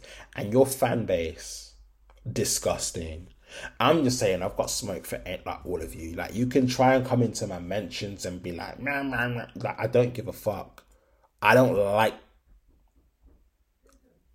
I don't like her. I don't like her. Yeah, it just doesn't surprise me in any way, shape, or form that Lizzo would do something like that. It does not. And I do believe um, that she's a grifter. I do. And there are many um, people who are about like equality and diversity and inclusion and all these kinds of things there. And um, they're very they don't have any like anything original and i think there's people who sit at the very top who um, are like the pseudo intellectuals that will put out certain narratives and it's like okay well this is what i need to run with and everyone just echoes that and they don't have anything original they haven't got any original talking points um, and that's just her. I'm sorry. It doesn't it doesn't surprise me in the slightest and um, there were people, you know, in the mentions who were like, well, um, you know, you've got no proof and why are you doing that? Like, why, why are you, you know, siding with somebody who has a position of power, a, like a, a very good position of power. And I understand that, yes, Lizzo is somebody who is abused because of her weight. Yes, she is abused because she's a black woman. Um, I 100% take that into consideration, and none of that is okay. None of the abuse that Lizzo gets from incels and, um, you know, all of these weird, like, misogynistic content creators, um, like, you know, that always bring up her weight and try to tear her down. I don't agree with that. I don't. Um, Lizzo does not deserve that. She doesn't. Um, in the slightest. Like, no, it's not okay. Um, but it's also not okay to do that to other people um, that aren't in the spotlight, that don't have um, like as much power and as much influence as yourself. And um, for me, when they were like the fans were coming into like you know to her defense, it's like you you you literally sound like a rape apologist. You do. Because somebody is put like bringing forth like multiple people have brought forth allegations and then you're turning around and it's the use of the word bitter. I don't like the word i don't like it.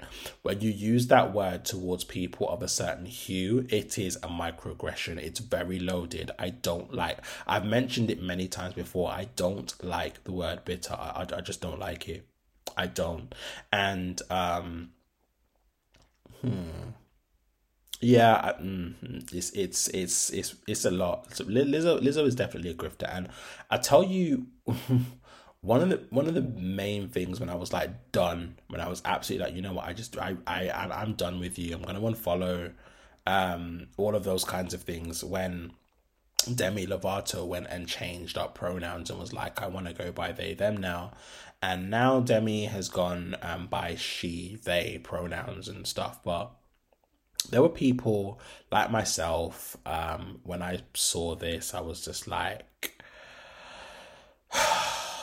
hmm.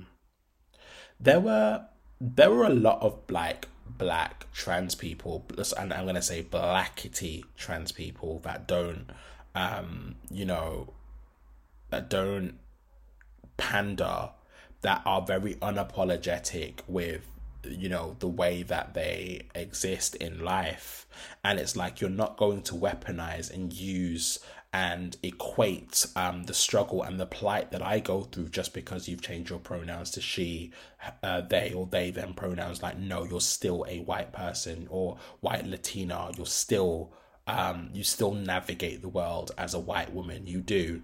Um, and what it was the timing of it all for me as well because Demi Demi was caught up in a scandal before like very, very if you look at the timing look at the date of the frozen yogurt incident or why am I sounding like an American? Frozen yogurt the frozen yogurt incident and also um, the time that Demi changed the pronouns and wanted to do up they them this was all a PR stunt, and I'm going to tell you why. Because Demi was battling some ableist allegations because she went to a frozen yogurt store and um, this frozen yogurt store catered to diabetics, so they had sugar free options. And because Demi didn't, you know, want to use any of her privilege, any of her money, um, or anything like that to go somewhere else, you chose to put this small business on blast because they didn't have full sugar options that you wanted and um, you didn't like it. I'm confused. You could have just gone somewhere else. You know, you know when I go to a restaurant or I go to um, a dessert place or whatever, and I don't like the menu. You know what I do? I go somewhere else. I don't put them on blast, especially when they're catering to like diabetics, people with like um, you know that that have food intolerances. That was what they specialized and catered to and you used your platform to basically bully, harass, and put them on blast, and you got ratioed quite rightfully so. Now, all of a sudden, because Demi lives for attention, um, pronouns were changed. And I'm just like, oh, whatever. A lot of us were just like, what fucking ever? What fucking ever? Um, do what you want do what the hell you want. But Lizzo had a very um it seemed very staged and it ended up in all of those um LGBT magazines and those of you who know me know I don't like I don't they they they platform some very weird things. They platform James Charles when he was um being exposed as a predator and you know just wanted to hear his side of the story um, and they all, this always happens with queer people whenever there's abuse. We always have to listen and hear from the abuser first and side with them. Um, it's just very weird. But anyway, there was a um, incident where I think it was paparazzi, and I can't remember where Lizzo was walking to, and somebody asked a question about Demi Lovato and used the pronoun she at the time when Demi was going by they them only, and Lizzo was like, no, it is they. I'm doing the like the, the sass and doing like all of the um you know the spirit animal attitude that the white gays think that they they have inside of them you know that that um that mammy that just only panders and protects any queer person that is just not black or um just a black person who like black queer people who pander to the white gays that is lizzo through and through. I'm so sorry. And I, I, unless you experience it like you won't know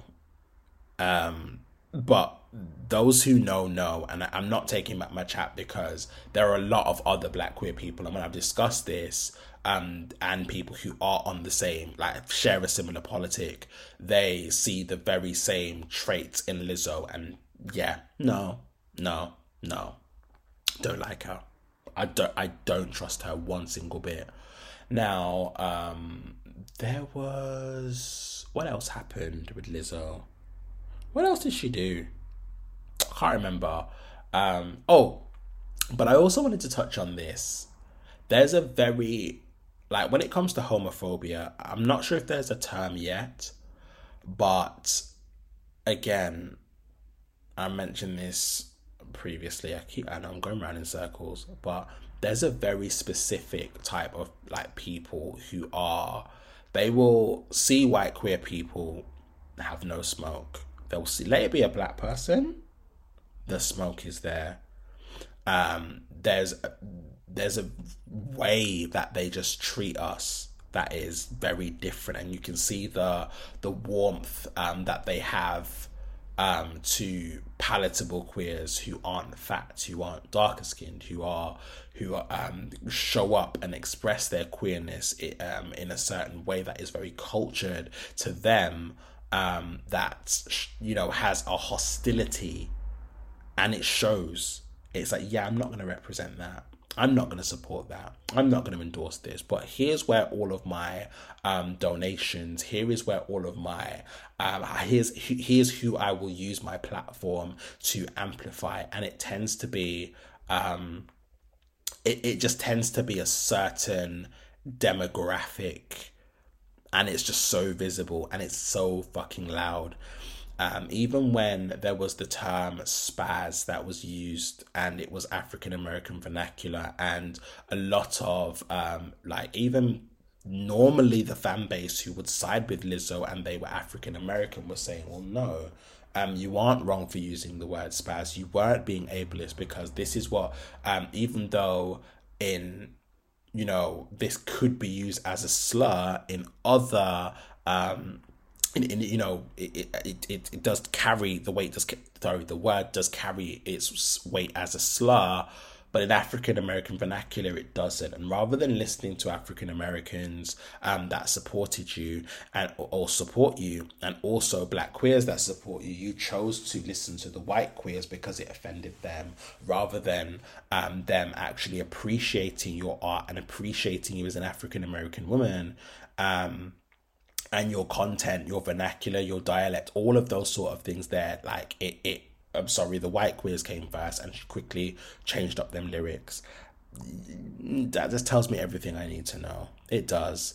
Um, one of the other dancers as well, they accused her of being um, of inappropriate behavior and how she was like too religious and whatnot and blah blah blah blah. Then she posted a video of like, yeah, I just came here to say, you know, God loves you and all of those sort of things there, but people said, oh, well, because she said God loves you, that means that she did that shit and she was doing whatever. And Lizzo was right. Lizzo was right all along and she's finished and she can't defend it. No. Because what you were expecting her to do, and this is the thing, I, I'm I'm not someone who defends religion. I don't.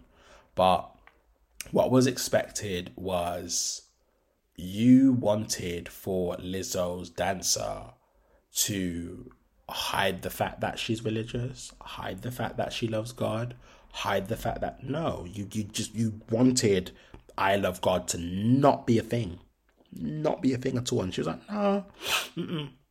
this is who I am, and God loves you, and God loves me, and and and I'm very grateful to God. Whatever. I don't know if she uploads them stories all the time to her Instagram. I don't know. But to use that to go and paint her as a liar and you know, even if she did do those things, even like let's just say hypothetically, or she did those things, still, she still deserves to be treated with respect, and not yeah, she still she still doesn't deserve to be humanized. She doesn't deserve to be um, fat shamed. She doesn't deserve to be um, bullied no, that that's not right. It's it's not right at all. Like no one deserves to be bullied, um, especially when they've not. Okay, even though I said bullying works, but don't be bullying people for no reason. Don't do that. Don't. Um, and that's just one thing I don't. I'm just not messing with at all. Um, but speaking of um, targeted homophobia, because down to race, um, I want to talk about um, just trickle down equality again. I'm gonna I'm gonna bring it up again because trickle down equality, as we know, just like with economics, trickle down economics, it doesn't work. It doesn't exist. It's a fake um, doctrine. It, it's it's non-existent. Will never work. And um, this brings me to O'Shea Sibley, who was um, murdered for voguing in a petrol station by um, someone who said, you know, this offends my religion and this is why, you know, I'm going to take out a knife and stab you. And it, it's a lot. It's really a lot because, you know, I meant I think I mentioned on the first episode, uh, there was a lesbian, um, black lesbian who was murdered in Texas, and um, it was racially and also homophobically motivated. And this is very similar with O'Shea Sibley. And what's more disappointing, right, is um, this is why I say all like when you're saying BLM or Black Lives Matter and whatnot, it has to be all Black Lives because I was so disappointed in the ways that there were black people who justified his murder just because they were homophobic and they were like, well, he shouldn't have been dancing sexually. Voguing isn't sexual. It's it's not. It's not. He wasn't twerking. uh, no, even even then, I wouldn't. I I personally would not say twerking is um exclusively sexual. It's it's not. Um, there are people who sexualize things, and that is um that you know says a lot about uh, people and the way that they view the world, and it's not mm, no. So yeah, um, when he was stabbed, there were people justifying it, saying, "Well, he shouldn't have confronted them." And, and you know, when you confront people at a gas station, what do you expect? And you know, you're going to defend yourself. But he was unarmed. He he he was unarmed. He he didn't deserve to be killed. He did not deserve to be murdered. Um, you're the ones with the problem. If it offends your religion, look away. But when when these men see um a woman walking down the street in in like you know um, and and you want to talk about how much clothes she's got on or how much skin is being revealed, it doesn't offend your religion then. It it doesn't. Never offends their religion then. And I'm pretty sure religion says you're meant to look away and turn the other cheek and, and mind your business. Doesn't it? I'm pretty sure religion says like you can't judge people, that's up to God. Um, but it offends your religion then and you want to murder people. That's very weird. And to the black people defending that murder, right? Um, I just want to remind people that oh, I can't remember the case. I was even Googling it before. And you know, when you Google something and multiple situations come up, there was a black man in Florida and he, he was defending a black woman because a white supremacist was all up in her face and she apprehended harm from him. So he stepped in the way so I moved back and he pushed the man back. This white man then gets out a gun and shoots him dead, right? And when they tried to prosecute the state for this, um, you know, the court awarded one dollar to each, like, awarded the, yeah, awarded the family four dollars. Like, was it four dollars or three dollars? Basically, just one dollar for each child that's all you're getting from this state. That's all that, that's it. And he did a very it wasn't voguing, but still he went to go and defend somebody, pushed them back, and they shot and killed him. And you're like, oh well, he shouldn't have been the aggressor. Like like that's what a lot of white supremacists were saying. But when it came to this being a straight black man, it was like, oh well, no, oh BLM, BLM, BLM. Oh my God, look, a black man was lynched, a black man was killed, a black. Do you get it now? Do you see? Do you see the stupidity now in, in all of this?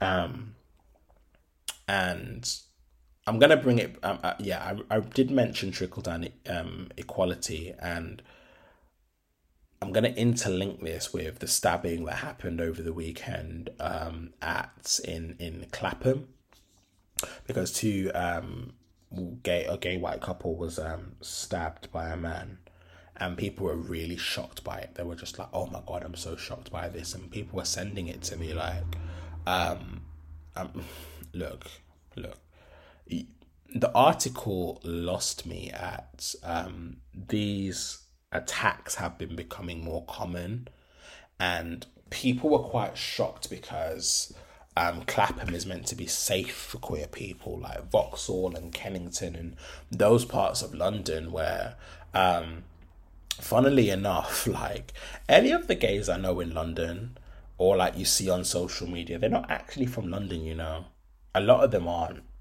A lot of them are from York, a lot of them are from the Midlands, a lot of them from up north, seaside towns, um, villages. They they moved to London because that's the narrative. That's um, what people have have said. Like you know, if you want to be safe, um, you want a community and whatnot, you go to move to London. Move, go go and um, you know, have an influx of people, queer people, just move there, and it's gonna be safe. No, absolutely not. Like I'm very much against in this England queer people leaving their homes to move to somewhere that is expensive, that is away from home, that they'll be away from their family, all of those kinds of things there in order to be safe. Whenever you see queer people getting attacked or there are, is um it's not safe for them, right? You, you can't just ignore that. you can't ignore it. You really, really can't ignore it. And um, you know, when I look at Birmingham, a lot of people have to tone down their sexuality and navigate in a certain way where they have to anticipate harm and keep themselves safe, especially as people, queer people of color. That's just our reality. So, um, what's not going to happen, right? What's not going to happen is I'm not going to.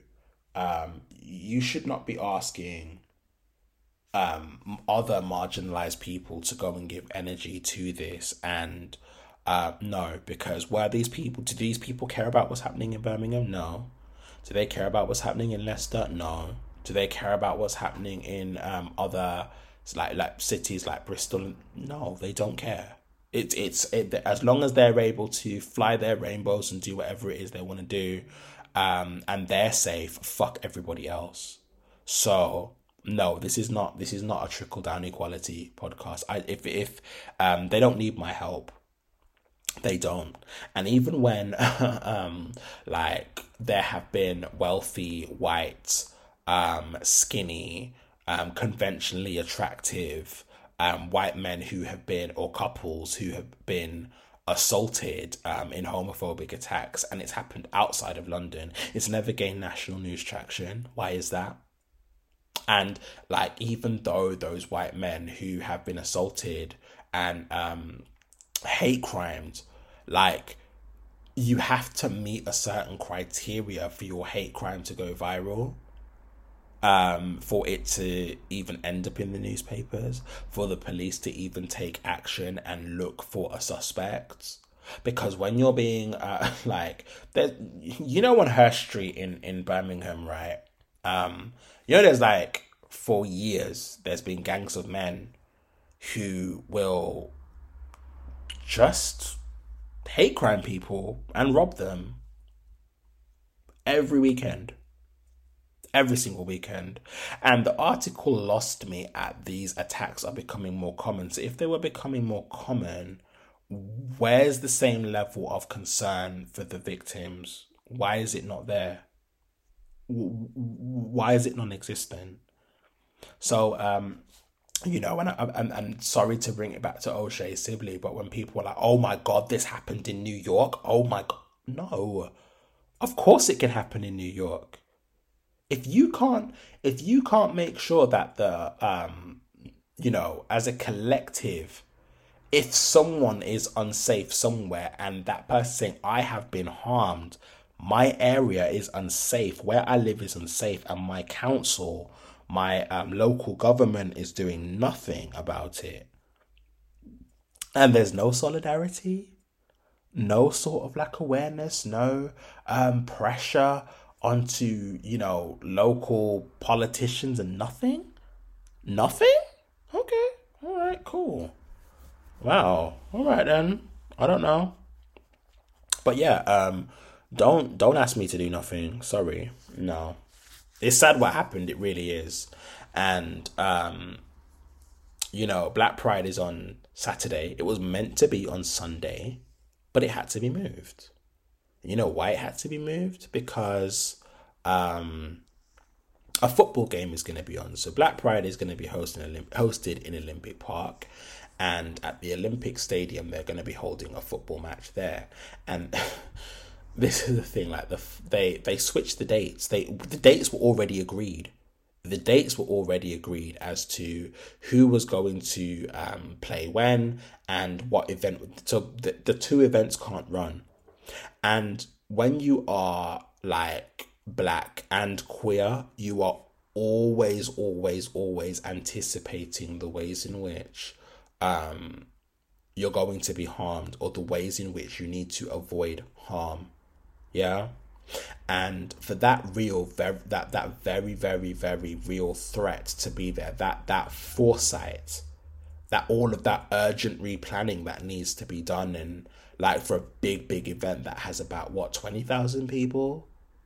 For all of that to be like moved around and like now that it's not going to be on the sunday it's going to be on the saturday. So because like people are not going to have work the next day that the, the um volume of people is also going to be a lot more right? Um but still people need to anticipate their safety. And if you had listened to black queer people when we say we are not fucking safe this is why we need events like this. You know? It i'm confused. So do you do you just think that we in, in a utopia that white men white gay couples are to be safe and then we'll all be safe together? No. No. Because when we leave london or when you leave Clapham and Vauxhall and all those places that you've you know are meant to be a safe haven for gays and there's no place for hate here when they go back they they have to tone themselves down they have to um, blend and assimilate with um, with cis heteronormativity. There's people that there's people I know who've left Birmingham to transition, right? They've left their home so that they can transition, or they can just like live a quiet life with their same sex partner. So, no, Mm-mm. don't don't do that. Don't. And I mentioned last week um, people have always said, "Oh, well, move to London. Move. London's meant to be safe, and move to London." Okay, cool. When people are when people are working hard and harder than people who actually live in London to move to London to afford the London lifestyle, that's how you man are getting priced out the ends, respectfully. So I don't know. Um, yeah, there was that. But with the whole New York thing, um, don't don't don't do that. Don't. Because if it can happen in this anywhere in the country it can happen to you. It can. It really can. And and it should not be the case. And we should always be we, we shouldn't be so friggin selfish we shouldn't be selfish to the point where it's like well i've got my things and i'm safe so hmm, well hmm, if you if, you, if you're not safe where you are you need to move and, and, and move to the right neighborhood and move don't don't do that. Stop it. Stop it. Yeah so there's that. Um, I also want to bring up, um, speaking of violence, I want to speak, bring up Brother John. Brother John, um, he's based in Nigeria, and he went and said some foolishness along the lines of, let me find it. He got beat up. He got the fuck beat out of him. So he was like, "Oh, save me from it from blood clots in my brain on the sixth of January, twenty twenty three. I was on my way home." and I was attacked and robbed at gunpoint. I don't know um, what was repeatedly hit on my eyes and head, and I started bleeding from my left eyes and thought I'd lost sight and rushed to hospital to the hospital. Um, by a good Samaritan where I was duly taken care of. After two weeks of staying in hospital, I was able to open um, that part of my eyes and really thank God that I did not lose sight in the eye. But I noticed that I was having severe headaches from um, that part of my eye when I went to visit the optometrist who treated me, gave me drugs and glasses, but it never stopped. And some people suggested I cut my hair. he looks so funny. He looks like a plum. He actually looks like like he's got plums on his face. The beating that he got. Um, yeah. So yeah, some people suggested I cut my hair, um, because it's the root cause of it. Huh? How does a haircut solve headaches? You dickhead. You fucking fool. And you actually went and cut your hair. You mug. This is why you're homophobic because you're stupid. Anyways, um, yeah. So after cutting the hair, so they really gave you a level two trim with no shape up, and you listened to them and you you bought it hook, line, and sinker. Um, so yeah, the pains wasn't going and it even increased. Good, good. Uh, most days I will have to buy a block of ice. Why can't you just put it in the freezer, my G? Just put it back in the freezer. Why are you buying a new block of ice for? You don't know plastic is killing the turtles. Um, yeah. So I had to put an put ice block on my eye and head because of blinding pains I was feeling and always go in and out of hospital where my blood pressure and every other ailment was checked, which um, always comes out negative until in May the headaches was unbearable and I fainted at home and was rushed to hospital where I was resuscitated. Huh? Okay, cool. Let me not speak. Um, an MRI was done, which reveals that I suffer from trauma to the head um, when the incident happened to me in January, and as a result, a blood clot is in my brain, which is causing pains. Immediate treatment started by the time I woke up and was paralyzed by the face, by hands, legs, and changes um, started happening in my body overnight, and a battle um, not to lose my life. And I became a shadow of my once bubbling self. Yeah, you bubbling, bumbling clot homophobe. That's what you are.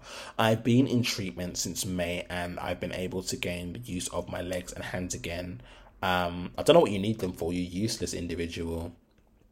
And could function very well, but my face is still paralyzed one way, and the headaches still remain blinding. And most times, when the pains come, I wouldn't be able to move an inch until um, recently.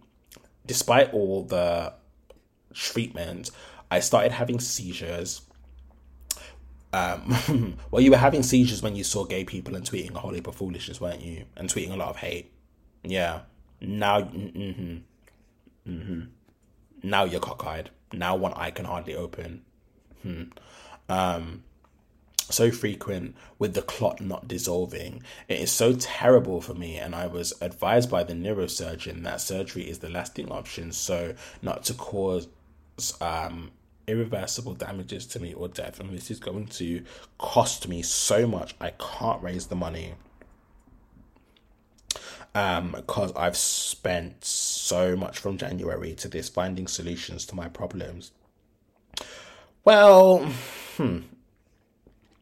I've not had a moment of peace this year. You will never have peace. You're not getting it. You like peace basically said you thought I was feeling you nah, your head is getting boss. Um, yeah. I've had not a moment of peace this year. Please, no small amount is too small for you to help me. Uh, Udosen John, and he's given his bank details, Access Bank. So, um, yeah, he wants how much? Was it like four million naira? Um, no, you don't deserve it. So here's why, right? Here's why. So Brother John, back in 2020 of March, um, someone by the name of Slayerville Veg was like, "This is what my sister's baby daddy did to me today." He said I had no respect, and as he was beating me, he told me how I was a weak man because I am gay. My sister left me and left with him. This is our life as queer folk. Like the images are awful. This is a this is a trigger warning. Sorry, um, homophobia and like violence. There's a, a gay man in Nigeria who's bloodied and beaten, right? And I can't imagine the trauma that's like you know it's a grown man. You've grown up with so like this is your sister. You've grown up with this sister, and this sister has basically let her partner do that and has left with him and sided with him. Like, not only have you got to go through the trauma and the shock of like a homophobic hate crime, but your own family member deserting you and siding with your attacker. I can't imagine. So then Brother John, Bruder busting his head John, um, was set, uh, quote tweeted this um, Slay Uville Veg and said, I thought gay people are one of the strongest people. You can man up and fight back, or at least give him some of the injuries instead of coming on here to rant. Wow. Next one. Um, somebody, I think it was a post called Naija P, um, underscore PR. Um, this was in the 5th of May, 2022. Do you see how that that year came full circle? You had one chance one chance like that that that, that the chance you had in your eye to go and look and and and you know you still went to in 2020, two years later, you went and tweeted foolishness again. Uh, so, this, and these blog pages as well, like these blog pages and these like uh, media outlets, and I've noticed like this is not exclusive to Nigeria as well. Like I love and respect the Nigerian like people down, like some of the most beautiful people on earth um, as a culture. Um, but sometimes there's waywardness. But like I'm just saying, a lot of the a lot of the fuckeries, the way that um, they they orchestrate their homophobia and they um, get such a bloodlust for queer people being harmed. I see a lot of that in like like the Caribbean community as well, um, more so Jamaicans, and you do it in a way that's very very fuckery and you know what you're doing, you know what it's going to incite, and you still you still do it anyway. Cunts. Um, but yeah, so Naija underscore PR tweeted crossdresser beaten up in Lagos, and it's horrible. It's really horrible. And he goes to quote tweet again you know how volatile the country is for people like you, yet you come out in public to display your stupidity. He clearly deserves all he went through. And I'm sorry, let me add my two pence as well. Like I said, if you know your attackers, send me their cash app. Send me their cash app. Send me their cash app. I will make sure they are able to um, no, I'm actually going to cash app them. I am. I am. I hope it was a cross-dresser's DL boyfriend or one of the gay men. They sent a DL man to come tomp you up. That's what needs to happen. That's what should have happened to you. You you think some of us can't fight? You think some of us aren't spiteful and want to do something fuckery? Good. They should have bought. Mm, listen. Hmm. May you never find that four million naira. May the cost. May, may you um even I don't know. I don't know. Maybe just close your account. Um, they need to.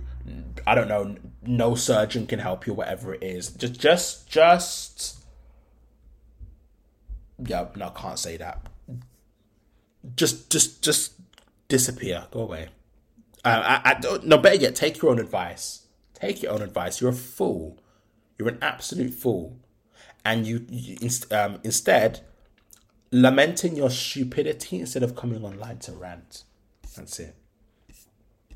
How about that? Yeah? Okay. So, um, there was that. Um, the Women's World Cup is on, and um, during the England, on the topic of Nigeria, during the England and Nigeria game, um, there was like I think a foul happened or one of the uh, two of the players like collided and tripped over each other. I don't know the terms in football in it. I don't. Like, I, I don't. I'm part of the Limpress community. Um, I, I, I don't know nothing about football. I don't know what offside is. I don't know. I just know what a handball is, and you kick the ball in the net, and that's it. I don't. I don't know the rules. Anyways, um, during the game, two players, an England player and Nigeria player, um, they like you know, I think they tried to tackle. They both ended up on the floor. Now, Chelsea player Lauren James, who's biracial, um, as she gets up, she steps onto the Nigerian player Michelle uh, Alozie, right? And you step on her deliberately, and you were gonna get a yellow card, and then they decided, no, no, no, red card, red card, because it's like even when you look at the image, it's like the the uh, Michelle is on the floor, and Michelle is darker skinned by the way. She's dark skinned black woman, and she's just there on the floor like. She, but you know when you got your hand, both your hands out, like really, like like really. If you want to look at it, just look at it at your own discretion. Um, yeah, I, no, I didn't like that, and of course, um, looking at you know, I thought, I bet she, I bet she's got a white mom. I bet she's got a white mom. And I looked, and of course, she's got a dark skin, bald head, black dad with yellow eyes. They always do. They always fucking do. Um, and it doesn't surprise me. And I've heard some opinions on this, right? And I, I'm like I'm not going to say anything you've already heard before because those who have uh, mentioned it on their platform, like the, the, and uh, who are normally on the right side of history, hundred percent, like hundred percent is colorism, hundred percent is disrespect, hundred percent it is racism, and it is xenophobia. Like because there's a there's just a way that some blacks um, in the UK and also um, some black men who get with um, white women specifically. And I remember there was this time um, there was this time when I ran this woman off Twitter because um, she was just like tweeting about night. She, she loves BBC, loves big black cop monkey nigger dick. She's one of them um, fiends. She's probably got black DNA in her because like um, some semen residue, or um, she previously gave head when she did this DNA swab. But anyways, um, I was just like people were saying, Sydd, how are you knowing to search for these tweets to know she's such a like nasty piece of work? And I was just like, because I don't know, maybe it's my Birmingham upbringing, in it? Maybe it is, but I know these type of households. I'm very familiar with them. I'm very, very familiar. There's people who, again, like will marry white women and will put a battery in their back and have conversations and get these white people to um or, or non-black people should i say too familiar in our business. So you'll have some people who are like jamaicans for example and i'm saying this because like I'm, again i'm half jamaican um and the rest is like trini and vincy but jamaicans I, am so sorry, we're bullies. We, we are. We, we are bullies and we do, we do shit talk um, about a lot of other people and um, especially towards other Caribbeans and other Africans. And um, we, we, I'll probably have a, a, yeah, maybe I'll have an episode about that. Maybe I might touch on the colorism one. Might fit in there. We'll see. Um, but I just know the type of shit you man talk. I do. I really, really do. And the attitude, and it's that I'm better than. And when you combine that with like the colonial practices of like, we are the better blacks, we were enslaved, and the white man was good to we, and we must be grateful, and them taught us civilization, and we is nothing like them African. When you combine that with somebody who is like, a self-hating black man and then you don't know what white family you're marrying into case in point that's how you get stepped that's how you get you know your biracial daughter stepping on a black woman like that. On purpose. She did it on purpose. Like you can see the the, the, the um picture but when you try to find the footage the footage is even worse. And here's a, like again this is a black like you know QPOC podcast um centering and I'm just going to bring this up because you know, when it comes to calling out racism in the queer community, guess who you'll find? Me. Um, I want people to bear in mind, yeah, like us queer people, we don't get held accountable for nothing. We don't. We actually don't. We, we don't hold each other accountable within community or collective, as I should say. And I want you to bear in mind that a good percentage of these players are lesbian, bi, non-binary, quote unquote, um, and um, you know, queer. Yeah, they're not. They're not heterosexuals. They're not. They're not cis heterosexuals. A good portion. Yeah, a very good portion. When you have racism that is very very prevalent in our community in our collective sorry I, I refuse to call this a community. When you have racism that is very prevalent within that collective and it is unchallenged when you have things like colorism and it is being reduced down to preference because now all the ethnics you know um, since 2020 um, a lot of gays and lesbians have gotten older. A lot of them haven't got their six packs anymore. They're embracing body positivity. And the muscle gays and the slender whites are no longer dating the slender whites. And now more um, uh, QPOC have access to white partners and whatnot, and so on and so forth. So, this whole thing where, like, the, back in the day, if you said it's a preference, that would like people would just not okay, cool, you're a racist and done. And I, enough said. Enough said that you only date white people. It's just a preference. Um, but now, um, because this used to upset a lot of the um, the POC that just wanted white people. Like you wanted white people, and the white people didn't want you. And when they used to say it's just a preference, um, or uh, no facts, it's just a preference. No femmes, it's just a preference. No blacks, no Asians, it's just a preference. Um, you know, no, but no HIV positive people, just a preference. Um, all of them kind of things there. You know that where we were able to recognize that that was wrong, but now, like the tables have turned and we're justifying a lot of POC, a lot of QPOC are justifying their colorist, anti black, fat phobic, trans. Mm, what I say transphobic? Conversation for another day. Um, a lot of their problematic dating preferences or practices, I should say, and reducing it down to it's just a preference. I just prefer lighter skinned um, people. I just prefer to date white people. And this is acceptable because I'm a person of color. And um, yeah, but even even that conversation within itself about how white people used to move and how racism was like very very prevalent even though it's still very prevalent the conversation has still not been had so when you see somebody who um you know a team who's light bright white um, and playing for the World Cup, and then you know you have not been held accountable for your racism, or you think that you know what I am, um, because I'm marginalized, and I'm so sorry. No, you're not. Sorry, so sorry. You're not marginalized. White, white, whiteness, um, whiteness, and and light brightness. You being queer does not marginalize you. I'm so sorry. I refuse to see you as marginalized. I, I, no, no. No. No. You're not marginalized. Sorry, but you're not. Um, no. Uh, I'm, I'm not. I'm no. But yeah, um, it's like oh, because I'm quote unquote marginalized.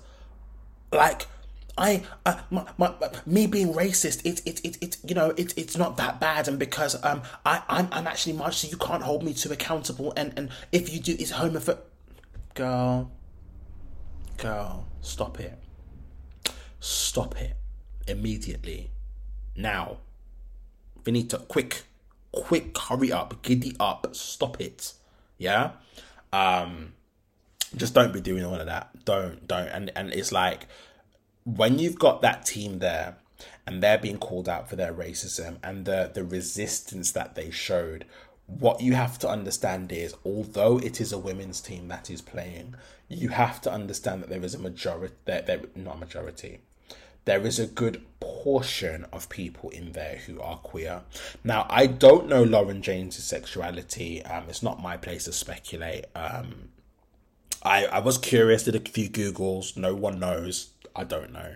Take from that what you will.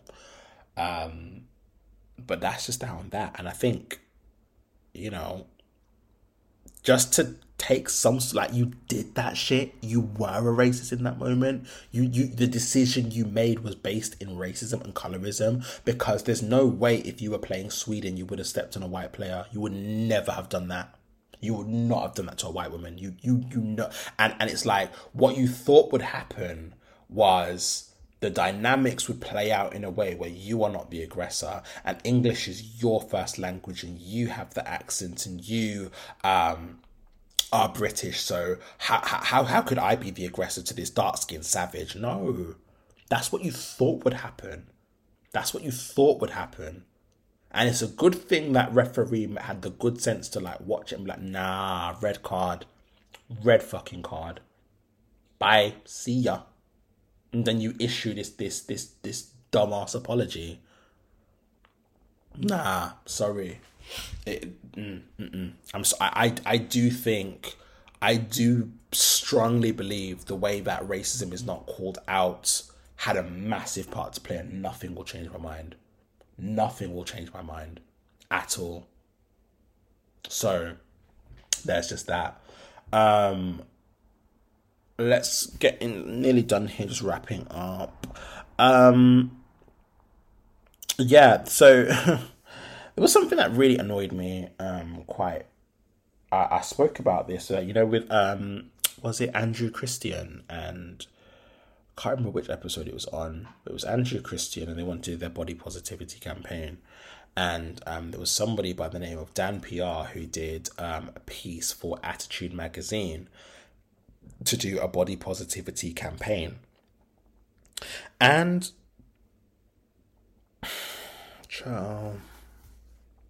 Do you see why I don't like these these um these gay mag? I just don't like them.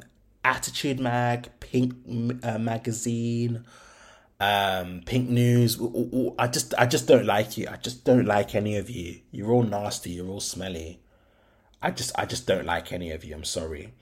Um, so you you just don't have a six pack. That's it. Is is that it? You just have an average body. Is that it? Um, there's something very nasty and sinister about the way that whiteness is within queerness and um, people you you just want complete safety. You just want complete access and you want the world shaped in a way where it's like i i just don't want to be harmed. I just i just want to navigate the world however the fuck i want to navigate it and also have access also be at the top also um put myself above minorities and also silence minorities as well because now you li- you, you literally just have a normal body like this isn't news. That you you are literally what everyone else looks like. And the thing is, it shouldn't be down to you or Attitude Magazine to um, start changing that narrative and say, well, hold, hold on a second, oh, this is what it looks. No, because your next article or whoever the fuck is on your front page next week is going to be somebody with a six pack, is going to be somebody who's slender, that's what it's going to be. And it was you white men that created um, the no fats, no femmes. You created this whole thing where muscle and being slender and being um, twink, and a, and a twink is like basically a hairless man with boy like features. Um, you men created this culture. You created this currency. And now that you're victims of your own success, you you now want to be like, oh my god, woe is me, like that big old nasty piece of um ham hock um Sam Smith who's like, oh my god, like I I I I just need to like you know just be accepted. No, uh, no, it's fucking lazy. It's so fucking lazy because why is it that when there's like it's it it's not body positivity. It's not. That's not what body positivity means. Body positivity was for people who um you know, body positivity is for people, I don't know, like, what's the best way to explain body positivity? Body body positivity is like normalizing um different body types that show up naturally. So let's say, for example, you've got somebody, a person with breasts, right, and one breast is longer than the other. For example, that happens. That would be an example of body positivity. Let's say you've got somebody who um, is like you know has excessive stretch marks and uh, that's an example of body positivity if somebody is an amputee body positivity. It's some like not because you just don't want to go to the gym, not because you are um you you failed the beauty standards in your own community and you don't want to do that work. You don't then get to co-opt this whole oh my god body positive. No, that's not what body positivity is. So then you're pushing out all of the other people, for example, who may have um I don't know varicose veins um, who may have like pigmentation and, and, and scarring and those sort of that is what body positivity is. It's about seeing people show up as themselves like you know in in so many different ways shapes and forms and feeling validated and feeling that they have a place that they can be seen as a model, they can be seen as beautiful, they can be seen as desirable, deserving of love. But I'm so, so, so sorry. Any of you men could walk into um, you know any like any establishment for queer people especially among queer people of color because uh, for some fucking weird reason white beauty standards is is the standard. So you'll always see that the the um, let's say for example if we're going by beauty standards you will always see a black man who's a 10 with a mid with a mid white man. You will always see an asian man or an arab man middle eastern um, East Asian, wherever the fuck they're from, any other um, people of color, they could be a perfect 10 by the beauty standards that are out there at B, as, as, as whoever the fuck wants to go and uh, make them. And there will be somebody with no top lip next to them. That's the love of their life. That's who they want to marry. So, my, my girlies, you're safe. You're good. You're going to be fine. You're going to be just all right. Um, so yeah, I'm just gonna close on that. I just want to mention Black Pride is this Saturday. Um, be there. Uh, I did have some people go and say, "Well, I'm, I'm black and um, I'm straight. Do I have a place at Black Pride?" Yes, the fuck you do. Yes, you do. Because if, if white men can go there um, in their 50s looking for um, big black cock from 18 year olds with no fucking shame, you have a place there. You, you, you as black people, you definitely have a place there. As long as like you know you you man are allies and them kind of things there and you you love and respect the black queer community. You fucking have a place there. Be there. Be there. And if you are one of those people who are going for bbc don't come. Just just don't come. And if you are going to be writing articles in in the guardian about how i met the love of my life and it's a white man don't come. I don't or, or just don't write the article sorry. Um also, um, there is going to be a queer carnival um, the next weekend after that. So just um, just it's on the Black Pride um, UK Black Pride page. Um, and I'm gonna close out here. I've been um, Sydd the Aquarius or Sydd. Um, you know, I've changed my out on Twitter by the way. It's not instead of it being Aquarius Sydd, I've just kept everything in sync, so it's now Sydd the Aquarius. Send in your letters um, to isyddwhatisydd at gmail.com. Um, tag me in any posts or whatever, whatever. I'm gonna try and be a lot more consistent. I'm trying, I'm trying, I'm trying. Um, you know, mental health has been beating me. Um, and so has insomnia and exhaustion, but we're gonna get there. So yeah, um, thank you and goodbye.